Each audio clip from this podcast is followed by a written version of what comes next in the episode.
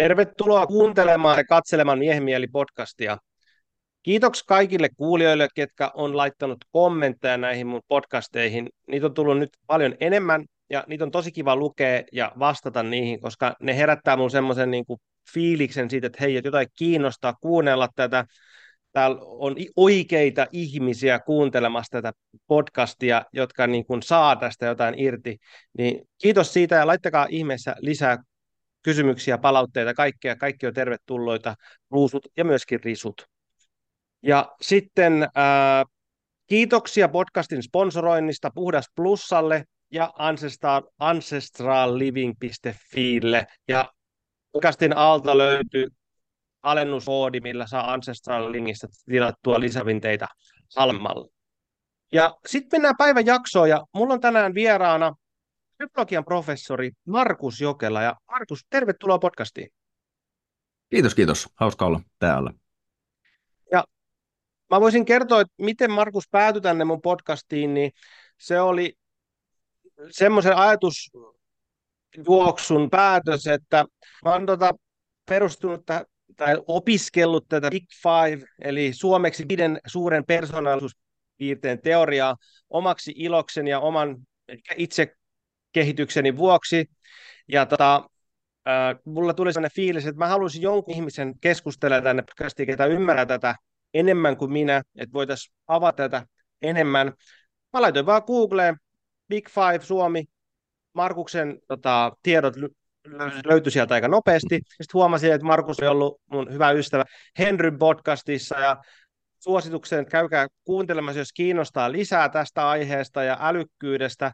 Sieltä löytyy ihmin, äh, ihmisiä, siis eläimiä podcastissa, 6 tuntia 45 minuuttia Markuksen ja Henryn keskustelu, että semmoinen niin kuin ihan massiivinen podcast, mutta mut, mut käykää katsomassa ja mä voin linkata sen tähän alle.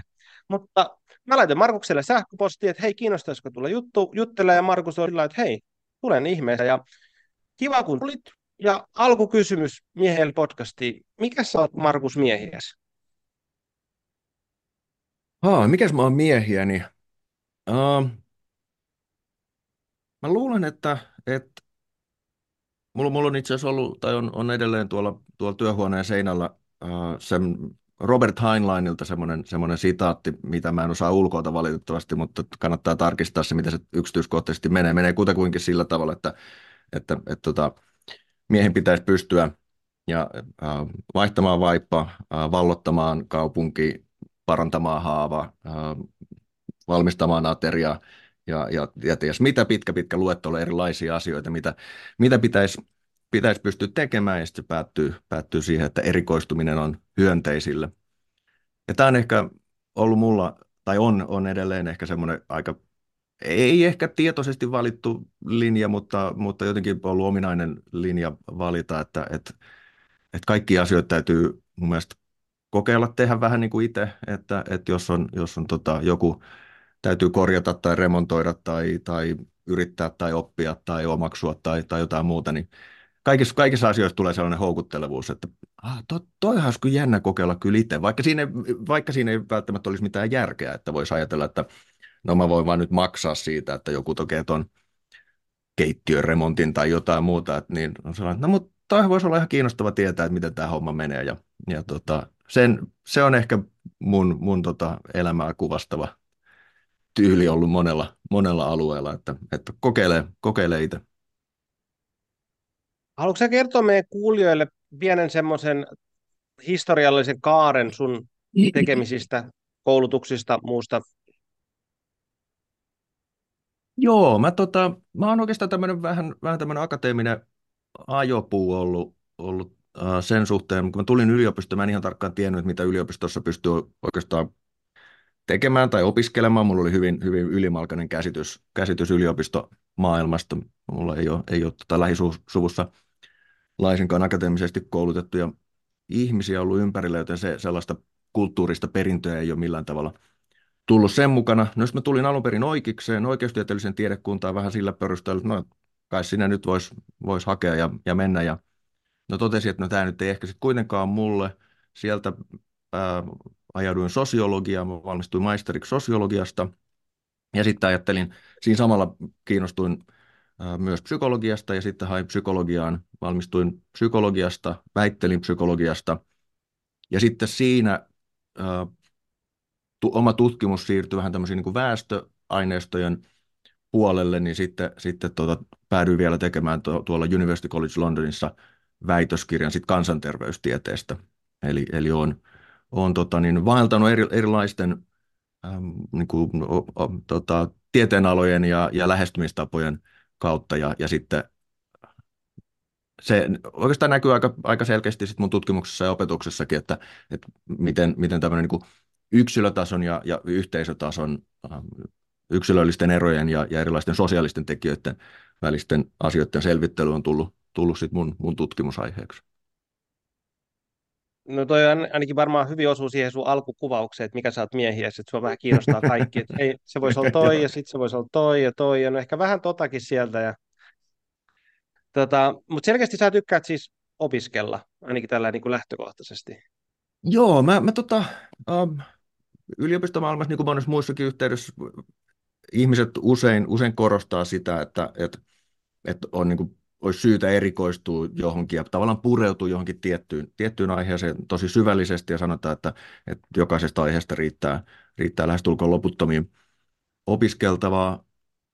Tavallaan joo, mutta, mutta ehkä se, mikä mua, mua innostaa erilaisten uusien asioiden oppimisessa on, on erityisesti se, että, et, et silloin kun lähtee opiskelemaan mitä tahansa uutta asiaa, niin se, se oppimiskäyrä on tosi jyrkkä. Tai, eli eli tar, niin kuin mitä tarkoitan sillä tässä, on, että siinä oppii tosi paljon uusia asioita. Sellaisia, että, että jos saatat ensimmäistä kertaa vaikka genetiikan oppikirjan käteen ja lähdet käymään genetiikan oppikirjaa, niin joka sivulla tulee sellainen, että wow, että tällainen ja tällainen ja tällainen, ja oppii kauheasti tie, uutta tietoa.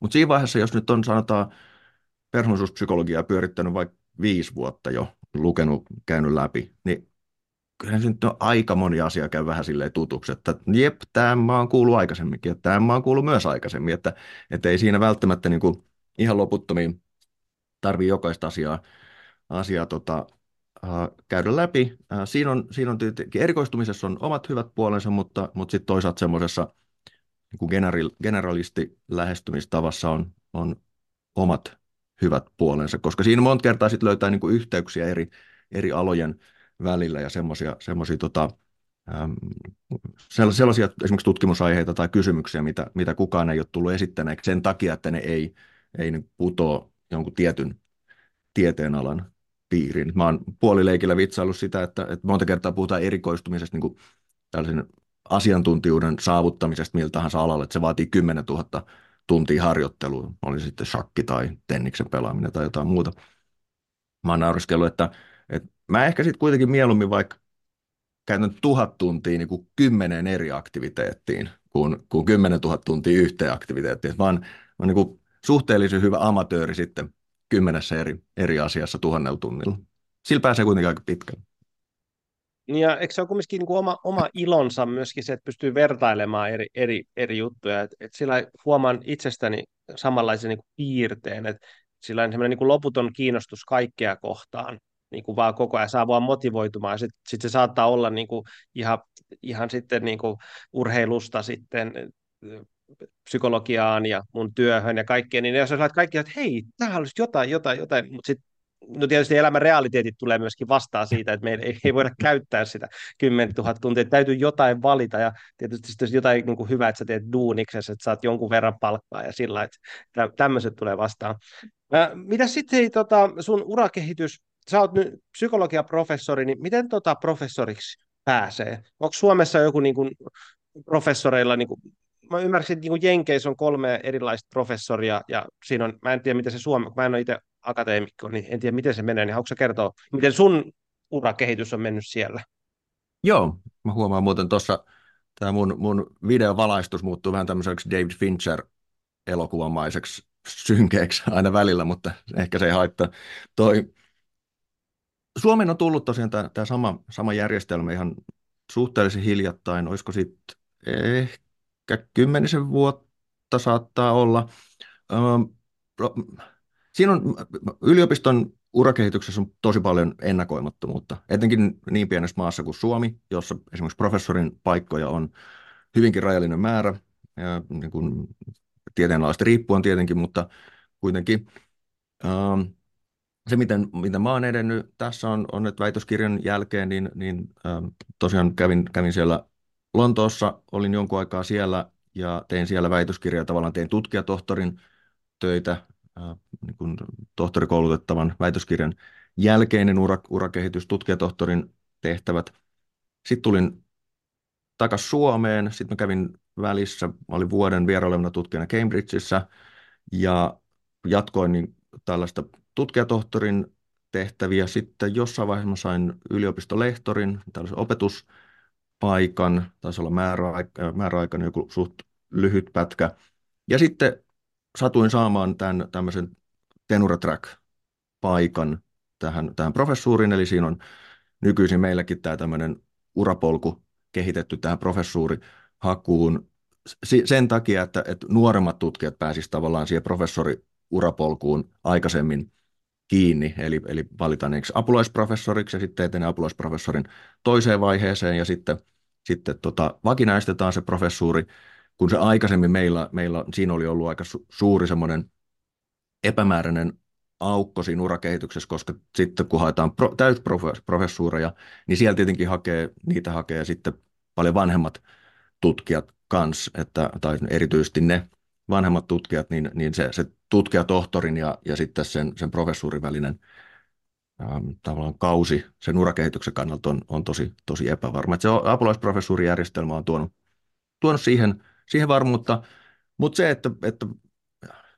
äh, millä, millä tavalla professoriksi pääsee, niin, niin siinä, on, siinä on tietenkin äh, täytyy tehdä, tehdä töitä, tutkimusta, opetusta ja niin edespäin, mutta on siinä, kyllä siinä on tuuriakin, äh, tuuristakin kyse, että erityisesti silloin, kun puhutaan siitä, että mistä saa professuurin, että, että siitä ei ole epäilystä, etteikö hyvät, hyvät tutkijat jostain professuuria saa, mutta, mutta siinä vaiheessa, jos, jos ähm, haluaa johonkin tiettyyn maahan tai tiettyyn yliopistoon tai, tai muuta, niin, niin silloin se on kyllä, kyllä tota, ähm, osittain myös, myös tuuria, koska niitä paikkoja on rajallinen määrä, ja sitten jos ne paikat on täytetty, niin saattaa mennä monta vuotta, että tulee uusi professuuri haku.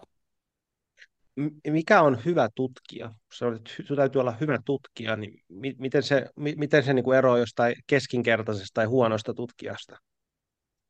Mm, mä sanoisin, että no, tutkimuksen laatu on, on varmastikin siinä yksi, yksi keskeinen, eli, eli sen tyyppinen tutkimusta voi, voi tehdä mm, aika tavallaan erityyppisesti, vähän niin kuin eri kunnianhimon asteilla, että voi, voi periaatteessa tehdä aika silleen suht varmasti, suht turvallisesti, suht yksinkertaisesti asioita, vähän niin kuin selvitellä, että no menisikö tämä nyt tälleen, menisikö tämä nyt tällä tavalla.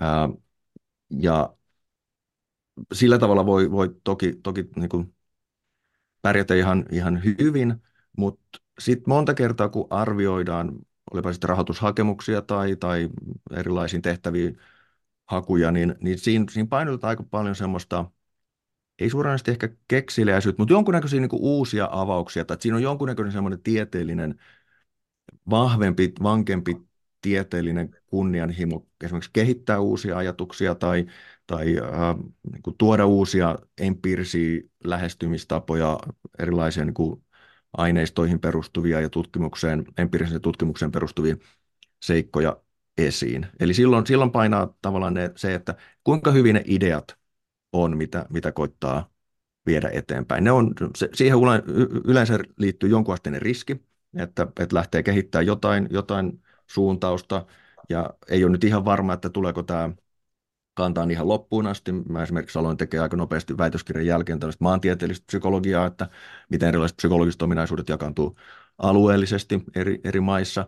Ja siinä vaiheessa oli vielä vähän, vähän kummajainen psykologian kentällä, että miten tämä nyt liittyy yhtään mihinkään. Oli, oli aika yleinen, yleinen lähestymistä tai kysymys psykologian piirissä, mutta sitten se on kehittynyt itse asiassa oikein, oikein tota hedelmällisesti siitä, siitä eteenpäin. Eli, eli se on yksi, ja sitten tietenkin opetus, opetustehtävät vaikuttaa kyllä niin kuin hyvän tutkijan ähm, profiiliin, eli, eli se, että, että kuinka, kuinka tavallaan la, laveesti ja, ja syvällisesti oppinut ja, ja niin perehtynyt asioihin sillä, sillä omalla alallaan on, jotta pystyy tarjoamaan myös semmoisen niin laajemman käsityksen siitä, mitä, mitä tämä tieteenala pitää sisällä ja minkälaisia asioita näihin, näihin niin kuin keskusteluihin liittyy. Että se ei ole vaan se, että no mä oon nyt tehnyt tästä tätä mun omaa tutkimusta, mutta sitten se, että mitä kaikkea siellä, siellä sivulla tapahtuu, niin, niin semmoisen niin opetuksen se, se on erityisen tärkeä.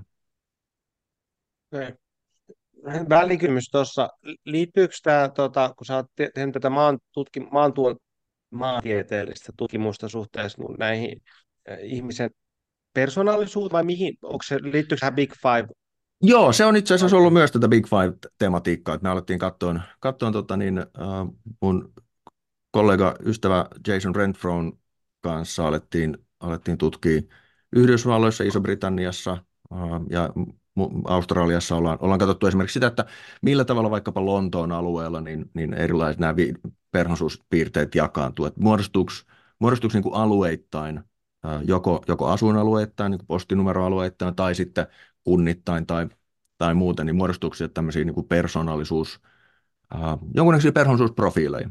Ja sam- samaten, että miten persoonallisuus vaikuttaa vaikkapa siihen, että miten ihmiset muuttaa äh, erilaisille alueille tai, tai ylipäätään muuttaa ja muuttoliikeaktiivisuuteen ja sillä tavalla. Ja se on yksi esimerkki tämmöisestä yksilöpsykologisen ja sitten tämmöisen väestöllisen sosiaalisen tason yhdistämisestä, että, että psykologit ei perinteisesti ollut kauhean kiinnostuneita maantieteestä tai, tai muuttoliikkeestä, mutta se on taas semmoinen asia, joka niin kuin väestötieteen puolella on, on ihan keskeinen tekijä, joka vaikuttaa siihen, että millä tavalla alueet kehittyy, millä tavalla eri alueilla on sitten erilaisia, erilaisia ihmisiä, ja perinteisesti sitä on tutkittu erilaisiin sosiaalisiin tekijöihin liittyen, tulotaso, koulutustaso ja niin edespäin, mutta, mutta sitten psykologisten ominaisuuksien suhteen sitä on tutkittu vähemmän.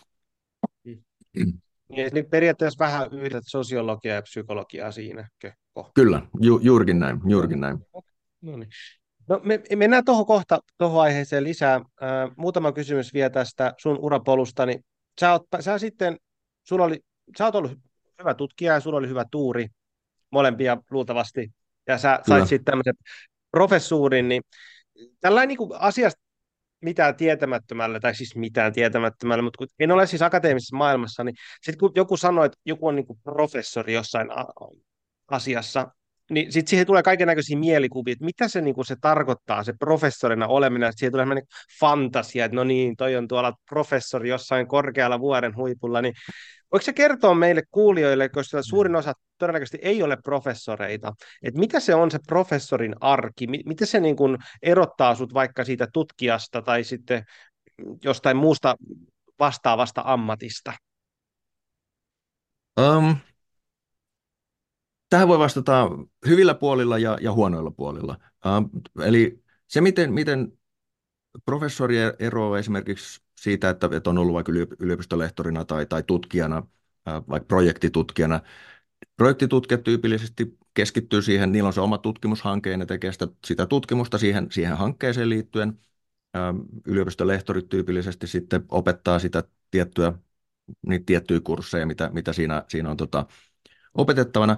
Se, miten professori eroaa näiltä niin urapolun suhteen on, on se, että professorin tarkoitus on olla, olla myös sen, sen, tavallaan sen tieteenalan edustaja, eli ajatella sitä tieteenalaa niin kuin laajemmalti, että mihin suuntaan tämä tieteenala on, on meillä Suomessa tai, tai sitten myös kansainvälisesti erilaisten tota, yhteisöjen kautta, niin mihin se on, se on menossa.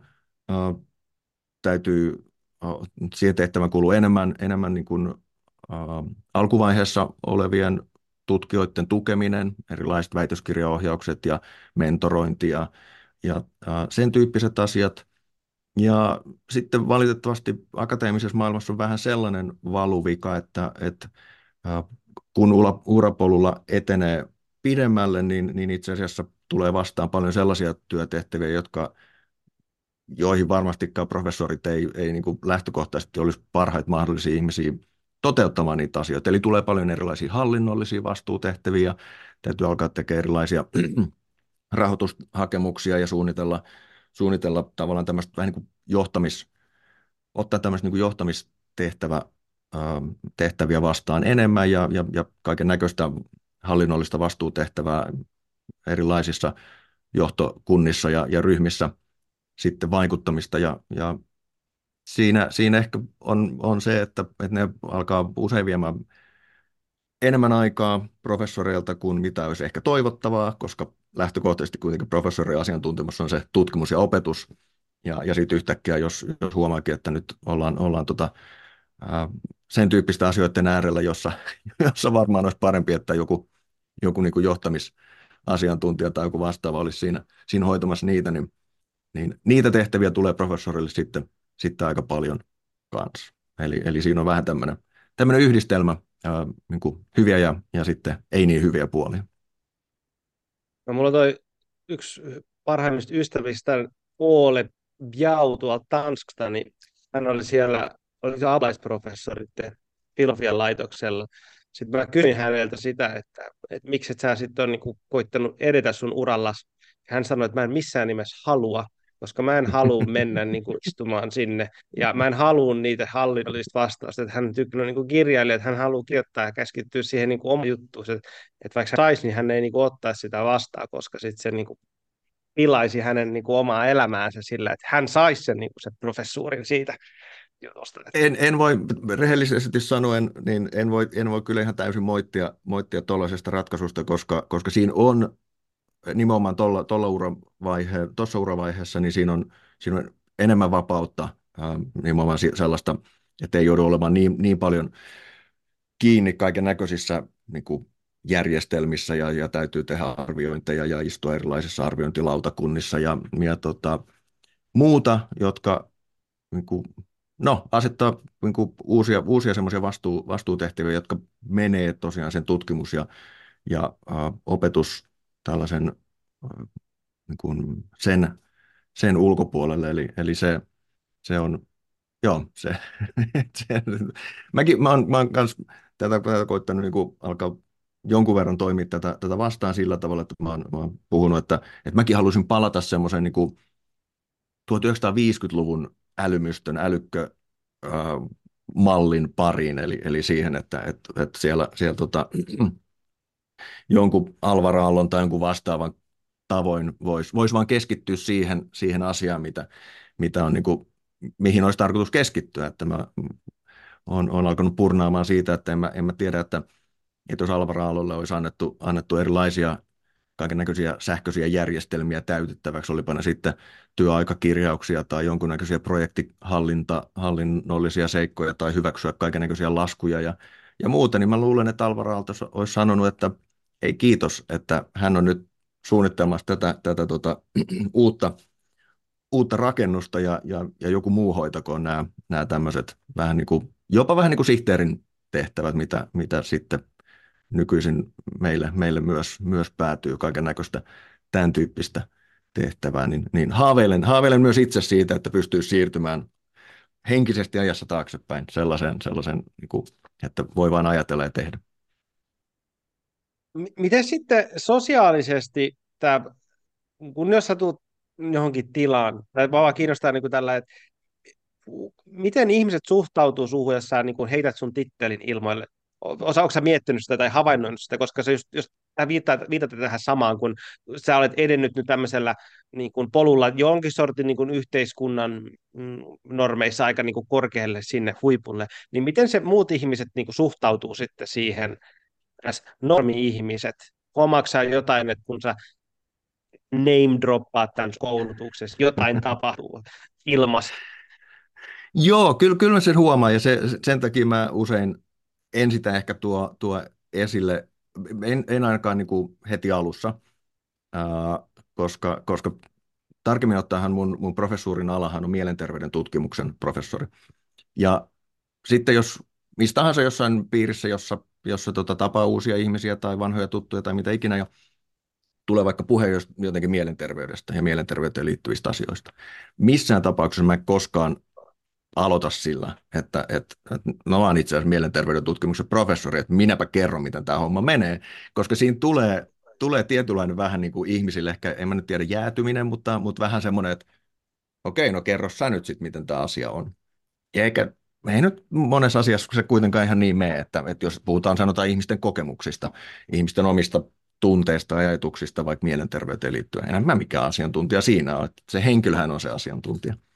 Ää, niin tällaisissa tilanteissa usein niin, niin tosiaan se ihmisten reaktio helposti on, on ehkä semmoinen, niin kuin, no monta kertaa siis kiinnostunut ja utelias, mutta, mutta et, jotta, jotta välttää sellaisen, sellaisen asetelman, että, että, että siihen ei tule tavallaan tämmöistä niin valta-asetelmaa, että, että mä oon nyt joku asiantuntija tässä ja mä nyt vaikkapa tietäisin paremmin ää, keskustelijoiden mielenterveydestä tai jostain muusta, niin, niin se, sitä mä pyrin välttämään. Mutta sitten tietenkin monta kertaa mä saatan keskustella jonkun aikaa jostain asiasta ja sitten joku saattaa sanoa, että, että sä tunnutkin tietämään nyt tästä aiheesta aika paljon tai sä oot lukenutkin tästä enemmän. Sitten sit mä usein sit siinä vaiheessa saattaa sanoa, että, että joo, että mä itse asiassa on, on psykologian professori, että, että tuota, sitä kautta nyt on tullut näihin perehdyttyä. Niin se että, pom, että, että, koska, koska se, on, se on jotenkin luontevampi mun mielestä kuin tulla, tulla siihen silleen, että et, et tota, ja joskus mä saatan sanoa vaan, että, että on, on tota psykologian tutkija tai jos vähän riippuen siitä, että et kyllä, siinä, kyllä siinä huomaa, että, että tulee tämmöinen tämmöinen äh, joissain tilanteissa vähän semmoinen, semmoinen että kaikki, kaikki odottaa, että mä nyt alan sieltä yhtäkkiä pudottelemaan ikuisia totuuksia, äh, mutta, mutta tota, toki mieluusti kaiken näköisiä näkemyksiä ja, ja niitä asioita, mistä, mistä itse tietää tai mihin on perehtynyt, toki niitä, niistä mieluusti keskustelee ja, ja jakaa, mutta ei, ei halua kuitenkaan asettua sillä tavalla, että, että mä nyt olisin jonkun kaikki tietävä voima. Ja se niin kuin, tulee mieleen siitä se, että sä oot niin psykologian professori, se tuo vähän erilaisen niin kuin mausteen siihen vielä, koska se on just se, että varmaan muut ihmiset olettaa, että sä tiedät, mitä heidän mielen sisällään tapahtuu. Ja sitten kumminkin sä, sä et ole niin psykoterapeutti, ja sitten psykologiaa sä voit niin kuin, niin kuin, ymmärtää tai niin kuin keskittyä ihan asioihin, mitkä sinänsä liity siihen henkilön, niin kuin henkilön psykologiaan siltä tavalla, että sekin on niin kuin laaja kenttä.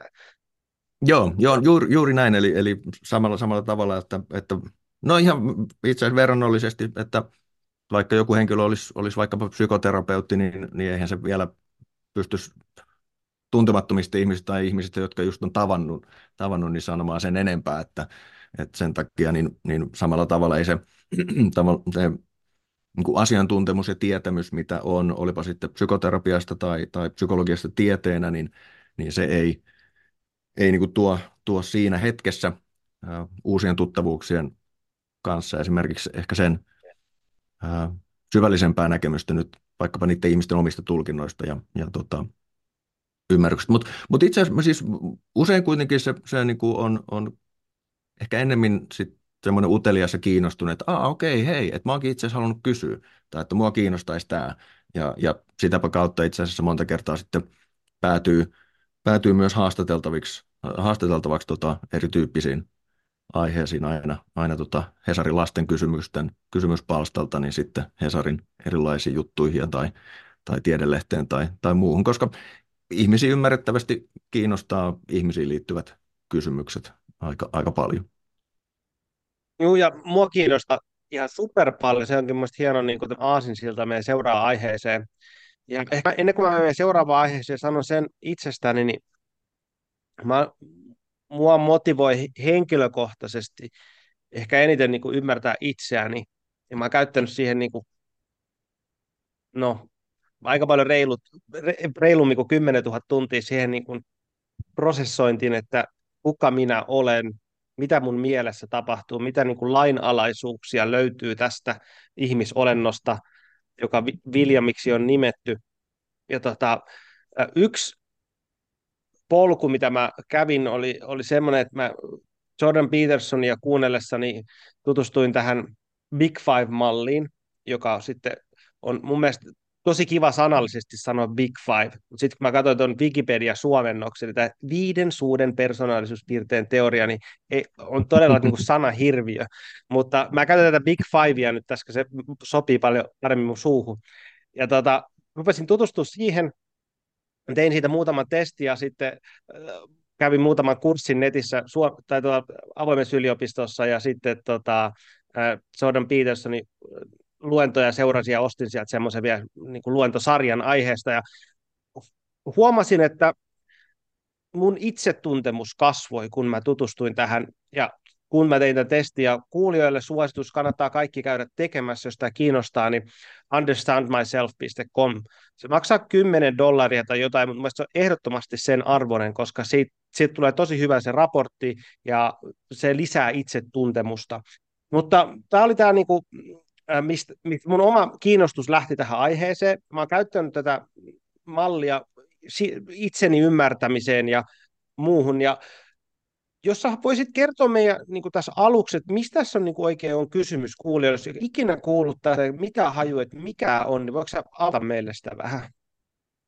Joo, um, lähtökohta siinä, siinä Big Five-mallissa, Big Fiveista muuten voisi vois huomata, että Big Fivehan ei, äh, niin kuin ilmaisuna se ei, ei koske ainoastaan persoonallisuuspiirteitä, Big Five käytetään monessa muussakin yhteydessä muun muassa esimerkiksi Afrikan eläimistä käytetään Big Five, että on, on ah, jaa, okay. nor, no. onko se nyt sitten norsu, sarvikuono, kirahvi tai jotain muuta, sitten se on niin kuin Big Five, ja sitten joskus kun googlaa Big Five, tulee silleen, että miten nämä norsut ja kirahvit nyt tähän liittyy?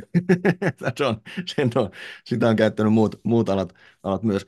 Uh, se lähtökohta sille Big Fivelle on, on se, että, että silloin kun me tarkastellaan, halutaan mitata ja arvioida ihmisten mitä tahansa psykologisia ominaisuuksia, niin meillä ei, me, meillä ei ole sitä mahdollisuutta, mikä on fyysisten asioiden kohdalla mahdollista. Eli, eli otetaan vaikka niin kuin viivotin tai, tai tota vaaka tai, tai joku muu mittari, millä me voidaan niin kuin objektiivisesti, ihan niin kuin fyysisesti mitata asioita. Että no kuinka pitkä tämä pöytä on? No se on metri 20 pitkä.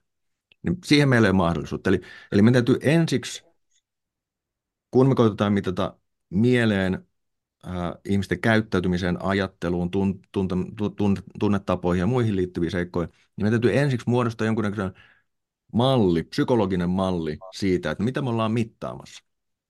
Ja, ja tämä oli toisen maailmansodan jälkeisessä psykologiassa perhonsuus, perhonsuuden kannalta semmoinen keskeinen kysymys. Itse asiassa toinen maailmansota tavallaan lisäsi huomattavan paljon tätä tällaista empiiristä psykologista tutkimusta, koska haluttiin erityisesti siihen niin kuin veteraanien kuntoutukseen ja, ja sitä aikaisemmin itse asiassa sitten noihin armeijan vali, niin kun, kun tehtiin tota, testausta, valikoitiin ihmisiä erilaisiin tehtäviin, niin kehitettiin paljon se perhonsuuspsykologia sen myötä, että, että miten valikoidaan hyviä ihmisiä johtajatehtäviin tai kenellä on suuri riski ää, saada PTSDn kaltaisia oireita sodassa ja ja sitten sit myöhemmin, myöhemmin tota, tällaiseen kuntoutukseen liittyen ja, ja muuten. Ja no sitten, sitten alettiin miettiä sitä, että no, jos me halutaan mitata persoonallisuutta, niin mitkä ne, mitkä ne yksiköt esimerkiksi on? Mitä ne, niin kuin missä yksiköissä perhonsuuspiirteet, tai perhon, anteeksi, ei perhonsuuspiirteet, vaan nimenomaan persoonallisuus kokonaisuudessaan, mitä, mitä ne yksiköt on? Ja jotkut ehdotti esimerkiksi, että ne on tämmöisiä tarpeita että, tai motivaatiotekijöitä, että perhonsuus niin kuin jaoteltaisiin tällaisten motivaatiotekijöiden mukaisesti. Mutta perhonsuuspiirteet muodostu kaikkein suosituimmaksi lähestymistavaksi. Sanottiin, että no, että jos me halutaan mitata, arvioida persoonallisuutta, niin, niin me arvioidaan sitä jonkunnäköisillä tällaisilla piirteillä, koska se on myös se, miten ihmiset noin luonta, luontaisesti äm, kuvaa itseään. Jos pyydetään, pyydetään, kysytään, että no minkälainen sä oot, niin henkilö saattaa sanoa, että mä oon mä oon aika sosiaalinen, mutta sitten mä toisaalta ehkä vähän varovainen ja, ja mä oon kauhean utelias tai jotain muuta. Ne on kaikki perhonsuuspiirteet. Ja itse asiassa yksi varhaisempi lähestymistapoja perhonsuuden rakenteen arviointiin olikin se, että tutkijat kävi joskus 50-luvulla, ne kävi läpi sanakirjan ja, ja tota, kävi sieltä kaikki, poimi kaikki kuvaukset, mitä, mitä voidaan käyttää niin perhonsuuden kuvaamiseen. Ja, ja tota, sitten niistä tehtiin kyselylomakkeita ja, ja pyydettiin arvi, ihmisiä arvioimaan niitä, niitä e, itseään tai muita ihmisiä näillä, näillä eri, eri piirteillä. Siinä oli parin vuosikymmenen semmoinen, vähän semmoinen keskustelu ja, ja, ja ähm, puntarointi sen suhteen, että no onko niitä piirteitä nyt kolme kappaletta, onko niitä viisi, onko niitä seitsemän, onko niitä 16, 32 tai, tai muuta, äh, joka kuvastaa sitä, että, että se niin kuin aina kun puhutaan psykologisten ominaisuuksien määrittelemisestä, niin se, on, se ei ole niin kuin täysin selkeärajaisesti rajattavissa. Samalla tavalla kuin me voidaan sanoa, että fyysisten objektien kuvaamiseen tarvitaan kolme ulottuvuutta. No, no se on kolme. Niin psykologiassa se, se vähän saattaa, niin kuin, voi olla vähän toisiaan täydentäviä tai, tai toistensa päällekkäisiä malleja, jotka vähän eroavat toisistaan, mutta, mutta sitten se yksimielisyys kutakuinkin päätyi siihen, että, että jos me halutaan kuvata kattavasti ihmisten tämmöisiä keskeisiä perhonsuus, perhonsuuden rakenteita, niin, niin siihen tarvitaan viisi, viisi tämmöistä perhonsuusulottuvuutta sillä tavalla, että jokainen ihminen voidaan asettaa jokaisen perhonsuuspiirteen jollekin kohtaa sitä janaa, ja nämä, nämä, jokainen näistä viidestä perhonsuuspiirteestä on, on suhteellisen erillinen toisistaan. Eli että ne tavallaan edellyttää, että no viidellä eri ulottuvuudella, viidellä eri, eri kuvauksella voidaan, voidaan tämmöisiä niin kuin yleisiä taipumuksia yleisellä tasolla, se on se hierarkia niin kuin kaikkein yleisin taso, niin kuvata, kuvata ihmisiä, eli, eli pääty ekstroversio, emotionaalinen tasapainoisuus, joka aikaisemmin puhuttiin neuroottisuudesta, edelleenkin monta kertaa puhutaan neuroottisuudesta, eli korkea emotionaalinen tasapainoisuus tarkoittaa matalaa neuroottisuutta, sovinnollisuus, tunnollisuus ja avoimuus uusille kokemuksille.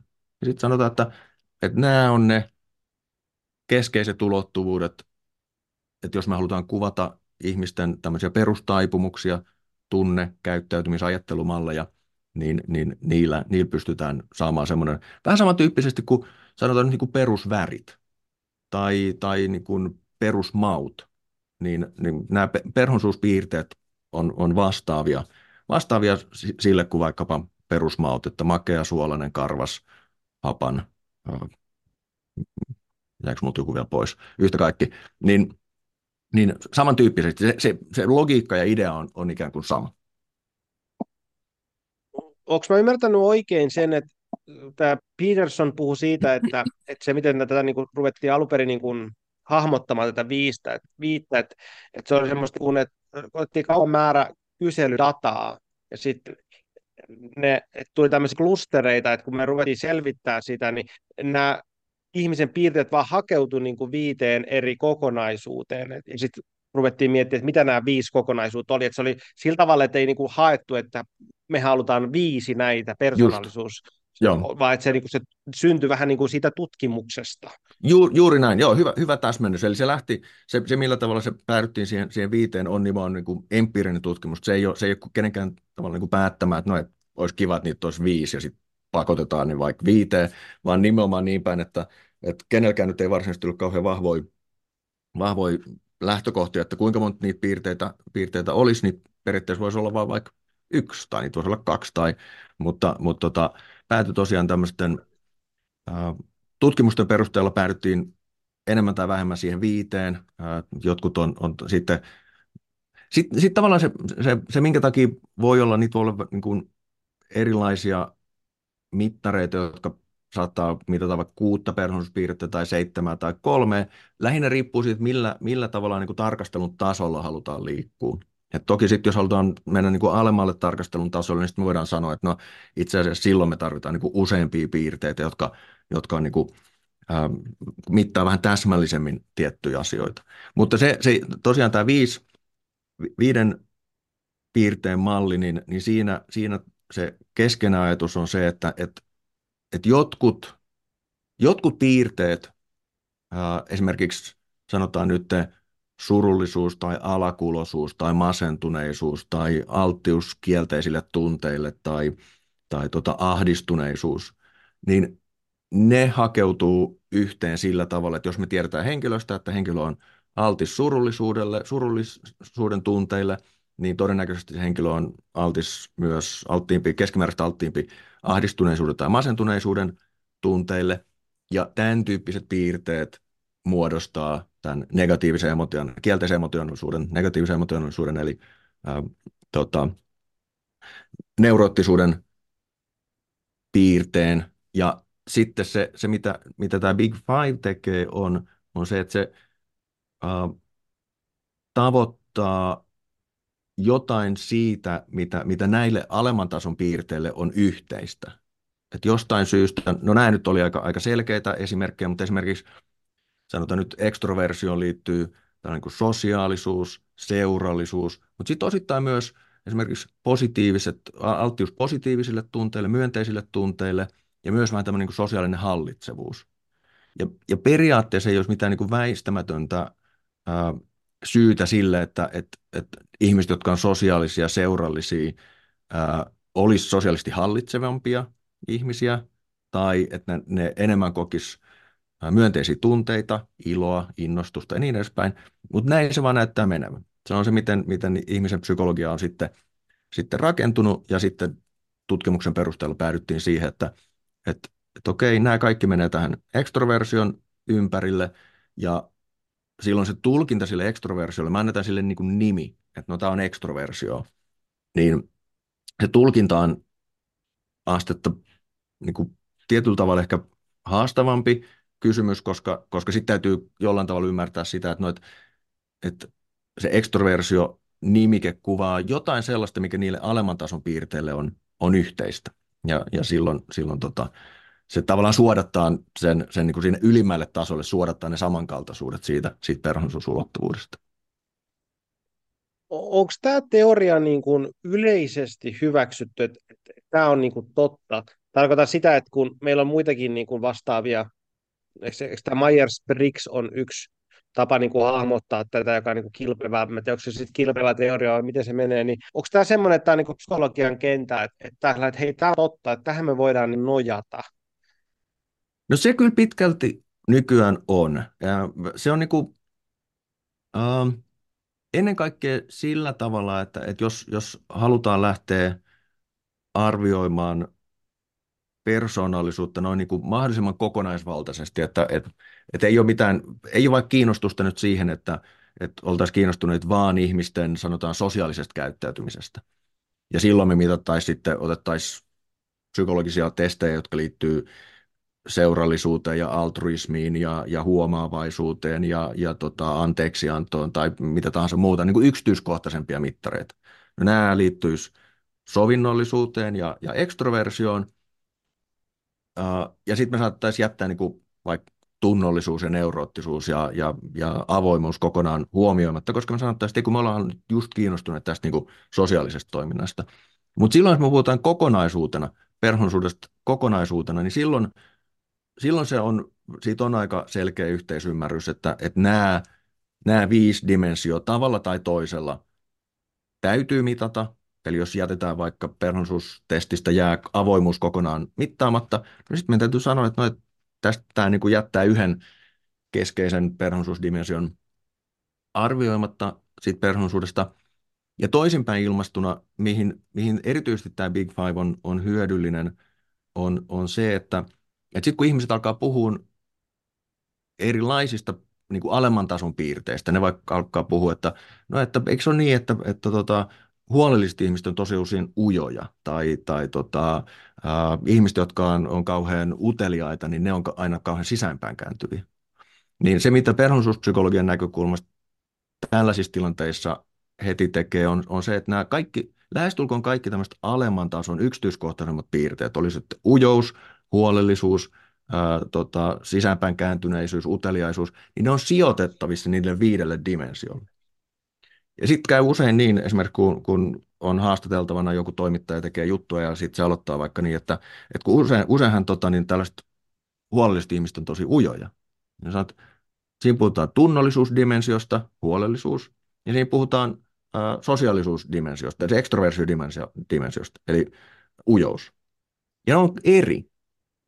Eli se, että, että ne äh, kaikki asiat, tavallaan se mitä se Big Five sanoo on se, että kaikki asiat ei aina liity kaikkeen. Ujous ei liity, sen perusteella mitä ujoudesta, henkilön ujoudesta tiedetään, niin se ei käytännössä, katso, käytännössä katsoen se ei kerro meille mitään sen henkilön huolellisuudesta. Siellä on koko joukko ihmisiä, jotka on tosi ujoja, tosi huolellisia, tosi ujoja, tosi epähuolellisia ja niin edespäin. Ja tämä on yksi semmoinen niin keskeinen äh, tämän, tämän perhonsuusmallin viesti on, on nimenomaan se, että kaikki asiat ei liity kaikkeen. Ja ne yhdet piirteet menee siinä, tai yksi, yksi niin kuin piirteiden joukko kulkee sillä yhdellä dimensiolla, mutta, mutta toi, sitten ne henkilöt on täysin vapaita liikkumaan niillä toisella dimensioilla aivan, aivan tota, niin kuin, niin kuin lystää. Siinä ole kumminkin niin, että on tiettyjä todennäköisyyksiä, että jos sulla on ääripäässä jotain, niin sitten se on todennäköisempää, että se on ääripäässä jotain vasta, vastakaista. Esimerkiksi jos sä oot ää, äärimäisen tota, avoin uusille kokemuksille, niin se on todennäköisempää, että sä et ole ihan hirveän niin tunnollinen sitten. Et koska sitten ne on niin kuin vähän niin kuin toinen puoli hakeesta, että sä haet koko ajan jotain uutta, ja toinen on to, tietyllä tavalla niin kuin kohdistunut niin kuin yhteen asiaan. Tai ainakin näin Jordan Petersonin mukaan jotain tämän tyyppistä. No toi se on ei, niin kuin, mä, se on mä niin kuin harvinainen. Ihan, Niitä, joo, no, mun mä, mä, mä hän, ihan, hän, Mä sanon sen ehkä se esimerkki siinä.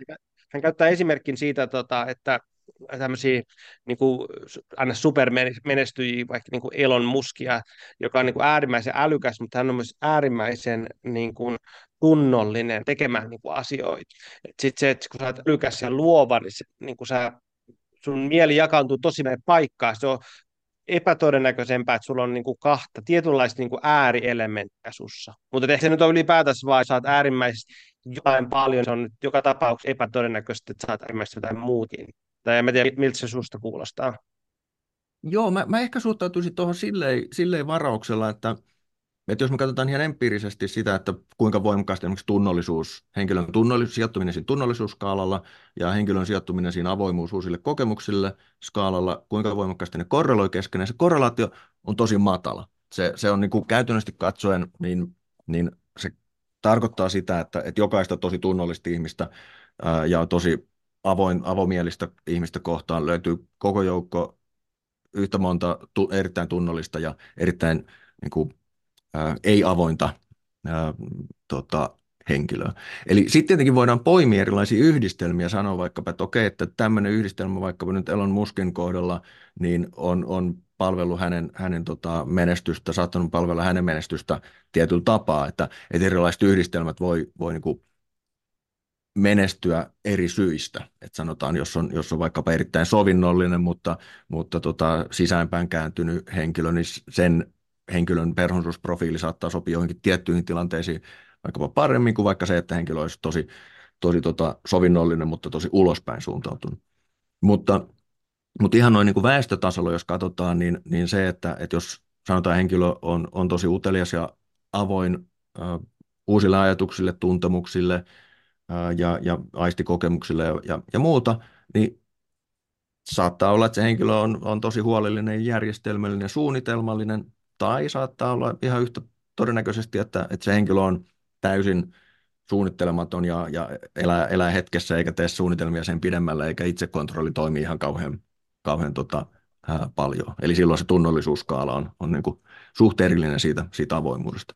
Mutta osittain siihen, tai siis voimakkaasti, ei vaan osittain, tosi voimakkaasti siihen liittyy meidän tavallaan tämmöiset niin mielikuvat ja stereotypiat siitä, että, että minkälaisia mitkäkin ihmiset, niin kuin, tai mitkä piirteet tavallaan kulkee, kulkee yhdessä. Et esimerkiksi tämä tämmöinen ujous ja tunnollisuus, niin, niin se, se melkein aina nousee esiin, kun, kun toimittajat alkaa puhua tällaisista niin kutsutuista kympin tytöistä. Niin jotenkin siihen aina liittyy sellainen ajatus, että, että ne on hyvin koulussa menestyvät äh, naiset olisi olis jotenkin aina, aina niin kuin äärimmäisen tunnollisia ja, ja huolellisia ja täsmällisiä ja näin. Ja, ja sitten myös samalla vähän niin kuin sisäänpäin kääntyviä ujoja. E, ei se pidä ollenkaan paikkaansa. Siellä on koko joukko erittäin sosiaalisia ja, ja ulospäin kääntyviä ja jossain määrin ei kauhean tunnollisia tota, naisia, niin erittäin hyvin koulussa menestyneissä ää, kyllä myös. Toki tunnollisuus pikkasen parantaa ää, menestystä, mutta, mutta tota, ei, ei, ei, niin paljon, etteikö, että siinä, siinä se olisi niin kuin, tämä stereotypia pitäisi paikkaansa. Mites kun nämä viisi tota, piirrettä on nyt lyöty jollakin sortin lukkoon, että nämä on nyt ne, niin onko niillä sitten jollakin tasolla niin kuin neurologinen, biologinen vastine, onko semmoista löydetty, että, että täällä hei löytyy meidän aivoista joku vastine, koska nämä viisi piirrettä tulee e-, esiin, kun me ruvetaan tutkimaan ja ne pystytään käyttämään tätä, niin onko siinä sitten joku vastine biologiaan, neurologiaan löytyy, tai onko sitä tutkittu?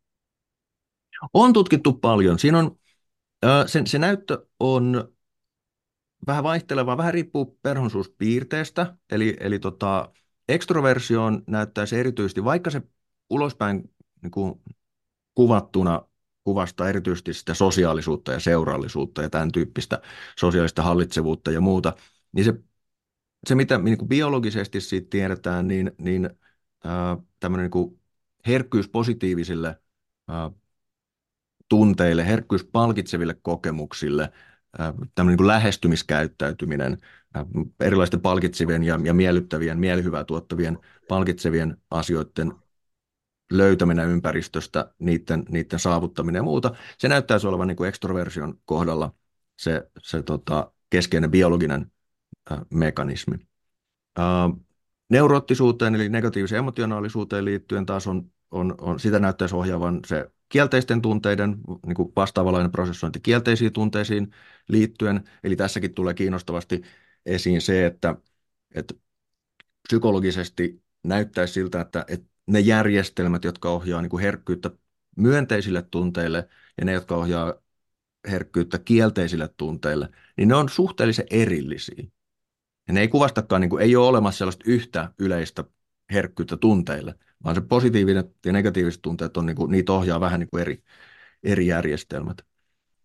Tunnollisuudesta tiedetään, että, että siihen liittyy erilaiset tällaiset kognitiiviset mekanismit, jotka liittyy itsekontrolliin, itsesäätelyyn, siihen, että henkilöt pystyy vastustamaan tämmöisiä niin kuin hetken mielijohteita ja, ja eh, niin kuin jättämään tekemättä erilaisia automaattisia reaktioita ja muuttamaan toimintamalleja tavallaan niin kuin joustavasti, että, että on aina tehnyt näin, mutta, mutta sitten tota, huomaa, että no nyt tässä kannattaakin tehdä tällä tavalla, niin se semmoinen itsesäätelyn määrä on, on siihen yhteydessä. Sovennollisuuden ja avoimuuden suhteen niissä on ollut vähän vaikeampi löytää sellaista, sellaista niin kuin neurobiologista perustaa. Tuohon, tuohon avoimuuteen liittyy jossain määrin tämmöinen niin kuin herkempi, uh, miten se sanoisi, ha- habituaatio, eli, eli siis anteeksi, niin kuin nopeampi habituaatio, eli, eli se, että tota, henkilöt tottuu vanhoihin ärsykkeisiin nopeammin. Eli että jos katsoo jotain kuvaa ja sitten on silleen, että no topa jännä nykyinen kuva, sitten jos se kuva näyttää uudestaan, niin henkilöillä on korkea avoimuus, niin, niin nopeammin käy niin, että mä oon nähnyt tuon kuvan jo, että, että olisiko jotain muuta. Eli, eli tämän tyyppinen mekanismi saattaa osittain vaikuttaa sen avoimuuden, eli tällaisen uteliaisuuden ja avomielisyyden ja uusien ajatusten etsimistä tukevasti.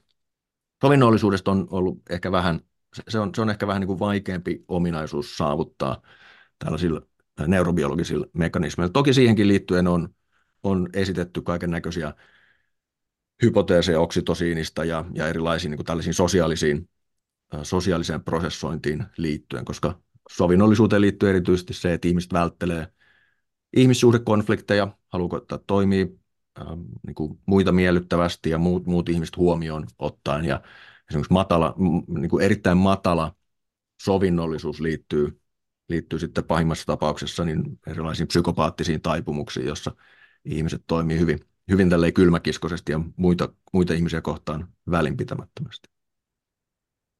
Kuinka paljon näistä on tietoa tai näistä piirteistä, että, että suhteessa meidän kasvuun, suhteessa meidän niin kuin ympäristöön ja suhteessa johonkin sortin temperamenttiin, mikä meillä on luontaisesti, että kuinka paljon ne vaikuttaa toinen toisiinsa? Uh, samalla tavalla kuin kaikki muut psykologiset ominaisuudet, oikeastaan käytännössä katsoen kaikki muut psykologiset ominaisuudet, niin peruspiirteethän on osittain perinnöllisiä. Niiden perinnöllisyys on siinä 4-50 prosentin luokkaa. Vähän vaihtelee, mutta, mutta ne, se tarkka prosenttiosuus nyt ei ole ihan, ihan kauhean tärkeää. Siinä paikalla se liikkuu. Toinen keskeinen havainto on, on se, että, että sen jälkeen, kun otettu geneettinen tekijä, geneettiset tekijät huomioon, tavallaan poistettu niiden vaikutus, sisarukset ei muistuta toisiaan enää sen jälkeen sen enempää oikeastaan kuin ne muistuttaa sattumavaraisesti valittua ihmistä. Eli toisin sanoen sisarusten samankaltaisuus ää, tulee lähestulkoon vaan geneettisistä tekijöistä. Mikä tarkoittaa samalla sitä, että, että, että ympäristötekijät kyllä jollain tavalla vaikuttaa, mutta, mutta ne ei näyttäisi vaikuttavan ainakaan sillä tavalla niin kuin perhekohtaisesti niin, että ne sama, sanotaan, että samassa perheympäristössä ja, ja siinä, siinä tota, kasvaneet sisarukset tulisi niin kuin niiden kokemusten myötä samankaltaisemmiksi. Ympäristötekijät vaikuttaa, mutta, mutta on ollut tosi vaikea saada kiinni sitä, että mitkä ne spesifit ympäristötekijät on, ja niinpä tällä hetkellä se ehkä se niin kuin, jotenkin johto, johtoajatus siinä on, on se, että, että todennäköisesti ympäristötekijät on hyvin yksilökohtaisia, suhteellisen ehkä ennakoimattomia, ja, ja tota, osittain saattaa myös ihan heijastaa aika sellaisia sattumanvaraisia tekijöitä, että, että jotkut henkilöt nyt päätyy tietynlaisiin elämän, elämäntilanteisiin, joissa, joissa sitten henkilön äh, tota, tietynlaiset perhonsuustaipumukset vahvistuu tai, tai tota, äh, heikentyy sitten sen mukaan, että minkälaista, minkälaista niin toimintamallia se, se ympäristö tukee tai, tai sitten ei, ei tue. Et jos kasvaa sen tyyppisessä kulttuurissa tai ympäristössä, jossa, jossa esimerkiksi tämmöistä sovinnollista toimintaa, muiden huomioimista ja, ja altruistista toimintaa ei millään tavalla arvosteta tai siitä ei saa mitään, mitään hyötyjä, niin toki ihmiset sitten sitä todennäköisesti tulee pikkuhiljaa niin kuin vähentämään ja, ja päätyy sitten enemmän semmoiseen kylmäkiskoseen ja muita, muita ihmisiä huomioimattomaan tai, tai hyväksikäyttävään tyyliin. Onko olemassa sitten joku sisäsyntyinen temperamentti? Onko sitä tutkittu, että mikä semmoinen, mikä niin kuin tuli, tulisi jostain, niin kuin, vai onko syvällä sisältä sielustamme, vai, mistä, mistä, vai onko se niin kuin tämmöinen sattu, mitä sä näet, onko se sattumavarainen sitten vaan yhdistelmä kaikkea? No se, joo, se tota, siinä aikaisemmin perhoospsykologiassa e, koitettiin erottaa vähän niin kuin selkeämmin tämmöinen, että on niin kuin sisäsyntyinen temperamentti ja, ja sitten on tämmöinen niin kuin tavalla opittu persoonallisuus. Nykynäkemys on oikeastaan se, että, että tällaista erottelua on käytännössä katsoa mahdoton tehdä. Se, miten, miten me voidaan jäsentää tämä kysymys on, on että, että pieni lapsilla ilmenee jo tällaisia temperamenttipiirteitä. Eli esimerkiksi se, että kuinka herkästi ne lähestyy uusia asioita, kuinka, kuinka herkästi ne pahoittaa mielensä, kuinka nopeasti ne, ne rauhoittuu sen jälkeen, kun ne on pahoittanut mielensä, kuinka ähm, hyvin ne pystyy hallitsemaan erilaisia impulssejaan tai, tai hetken mielijohteita ja, ja niin edespäin. Äh, Mutta se ei ole vielä, niin kuin, nämä taipumukset on suhteellisen yksinkertaisia. Ne, ne on sen tyyppisiä taipumuksia, mitä me voidaan mitata myös muilla eläimillä kuin ihmisillä. Että, että apinoilla, ihmisapinoilla, koirilla on tehty koko joukko, on alettu, monet eläintutkijat on, on kiinnostunut eläinten persoonallisuudesta myös, eli on tehty lintujen persoonallisuudesta, hämähäkkien persoonallisuudesta ja leijonien persoonallisuudesta ja ties, ties mitä. Ja se monimutkaisuuden aste tietenkin on erilainen. Että jos mitä hämähäkkien persoonallisuutta, niin siellä on lähes tulkoon vaan se, että kuinka, lähes, kuinka arkoja ne on tai kuinka, kuinka, lähe, kuinka voimakkaasti ne tota, on niin kuin, herkkiä esimerkiksi aggressiivisen toimintaan tai jotain, jotain tämän tyyppistä. Ja sitten taas esimerkiksi ihmisapinoilla, niin persoonallisuuspiirteet on kutakuinkin samantyyppisiä kuin, kuin meillä ää, ihmisillä. Niin samantyyppisesti voidaan ajatella, että se, se persoonallisuuden niin kuin monimuotoisuus tai se, se moni, tota, tahoisuus lisääntyy sieltä lapsuudesta aikuisuuteen. Samalla tavalla kuin ilmenee pieni lapsilla nyt ei vaikkapa sellaista ilmiö kuin itsetunto, tai niillä ei ole sos- kaikki sosiaalisia tunteita, että ei ole häpeää, katumusta, ylpeyttä ja niin edelleen. Pikkuhiljaa ne alkaa kerääntyä siihen, siihen perhonsuuden uh, ympärille, jolloin jolloin se temperamentti voidaan ajatella tällaisena niin kehityksellisenä um, edeltäjänä sille persoonallisuudelle, mutta, mutta varsinaisesti sitten kun tullaan aikuisuuteen, niin silloin meidän on, on niin kuin mahdoton sanoa, että tämä on mun temperamentti ja tämä on mun persoonallisuus. Ne on yksi sitä samaa, yhtä kokonaisuutta, joka on sitten syntynyt, syntynyt tota niin, sen geneettisten tekijöiden, ympäristötekijöiden, sen kehityksen myötä ja, ja tota, silloin, silloin tota, ei, ei tavallaan voi sanoa, että, että joku osa siitä persoonallisuudesta sitten olisi, olisi tavallaan, niin kuin, miten sanoisi, syvemmällä jotenkin kuin, kuin joku toinen, toinen osa. Kuinka syvälle nämä on juurtunut meidän mieleen, että, että onko nämä muokkautuvia, kuinka paljon nämä, nämä piirteet meissä? No ne, tämä on vähän semmoinen niin lasipuoliksi täynnä, lasipuoliksi tyhjä tyyppinen kysymys. Ne on suhteellisen pysyviä eri persoonallisuuspiirteet. mutta ei suinkaan niin pysyviä, että, ne olisi, ne, niin kuin, että ihmiset pysyisivät ihan samanlaisina yliajan. Eli, eli tota, siinä tapahtuu jonkunnäköistä muutosta, jonkunnäköistä vaihtelevuutta, toisilla tietenkin vähän enemmän kuin toisilla. Toiset pysyvät hyvin samankaltaisena yli, yli elämän, äh, mutta toisilla, toisilla sitten taas perhonsuus muuttuu, voi muuttua voimakkaammin. Äh, siinä tulee ehkä vähän semmoinen harha, että ihmisten itsekäsitys on suhteellisen pysyvä. Eli, eli tota, jos mä esimerkiksi mietin, mietin itseäni, niin mä voisin sanoa, että mun, mun niin kuin mielikuva itsestäni saattaisi ensi tuntumalta olla sellainen, että no mä oon ollut kutakuinkin tällainen niin kuin läpi elämäni, vaikka niin kuin 20 ikävuodesta tähän päivään asti. Mutta jos mä alan miettiä sitä, että millä tavalla mä oon toiminut, käyttäytynyt, ilmassut itseäni ää, silloin, kun mä oon ollut 20 ja silloin, kun, mitä mä oon nyt, mä melkein voisin sanoa, että, että en mä nyt sano, että, että mä en tunnistaisi itseäni siitä, mutta, mutta ei missään tapauksessa voi sanoa, että, että se olisi niin kuin kaikin puolin samankaltainen. Että on tapahtunut jonkunnäköistä muutosta. Jotkut asiat varmaan ihan niin kuin suhteellisen sattumanvaraisia, jotkut on saattanut olla sellaisia, että ihan niin kuin tarkoituksella on niin kuin alkanut painottaa jotain tiettyjä käyttäytymismalleja tai ajattelumalleja sitten vähän enemmän. Eli, eli äh, pysyvyyttä kyllä havaitaan, mutta, mutta se niin kuin muutos on, on, on toki kyllä, kyllä mahdollista. Tai sitäkin mä, tapahtuu. Mä mietin sitä niin kuin itteni kohdalta sillä, että ehkä mainitsen sen, että kun puhuttiin näistä Big Fivein alla olevista tarkennuksista, niin tämä understandmyself.com niin antaa sitten näihin kaikille kaksi al- ala, alatarkennusta. Ja tota, tunnollisuuden alla on tota, järjestelmällisyys ja aikaansaavuus. Ja mulla tämä järjestelmällisyys on, on niin kuin, se oli muistaakseni neljä siitä sadasta joka niin kuin käytännössä tarkoittaa sitä, että mä oon hyvin sotku, sotkuisa. Ja se on semmoinen niin kuin piirre, mikä mulla on ollut niin kuin ihan lapsuudesta asti, että jos äiti ja isä kuuntelee tätä podcastia, niin ne voi kyllä sen niin kuin todeta, että, että, että se on ollut niin todella jotenkin vastoinmielistä mulle niin kuin siivoaminen. Ja, ja mua ei häiritse se, että mulla on niin kuin sotkuspaikat. Ja tota, mutta sitten tietysti kun mä oon kasvanut niin kuin aikuiseksi ja sitten mulla tota, perhe ja, ja tota, lapsia ja työ ja kaikki, niin mulla on ollut niin kuin moraalisesti pakko tehdä efforttia siihen, että mä niin kuin siivoan.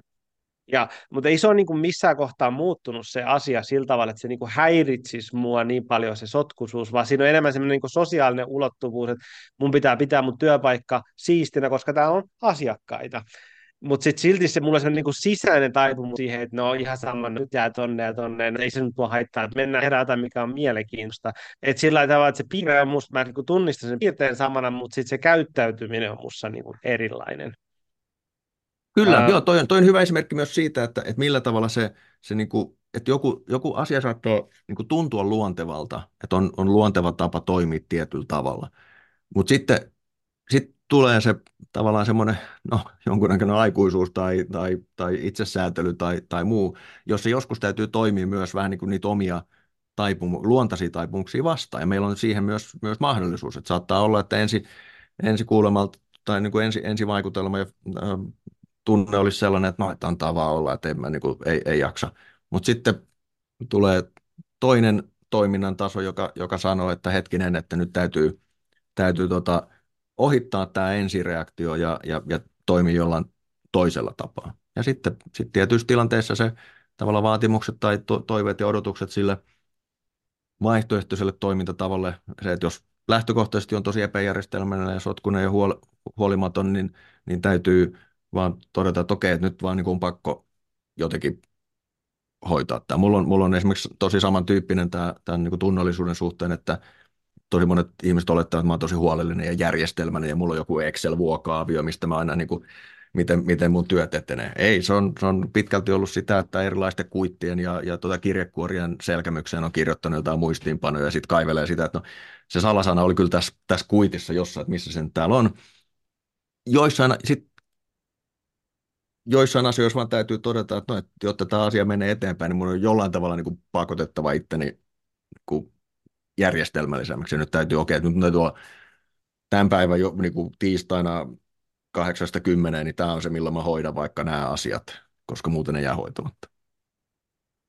puhutaanko tuossa sitten niinku semmoisesta jonkun sortin luonteen kehittymisestä ja semmoisen niinku itsetietoisuuden kehittymisestä, että et sitten, no eh, ehkä, mä, ehkä jos mä lähestyn sitä sillä tavalla, että Jordan Peterson puhuu tästä teemasta niin, että me voidaan tämän mallin avulla löytää paikkoja, jossa meidän luonne, niin onko se character, mä tiedän, onko luonne sillä oikea, oikea käännös, Joo.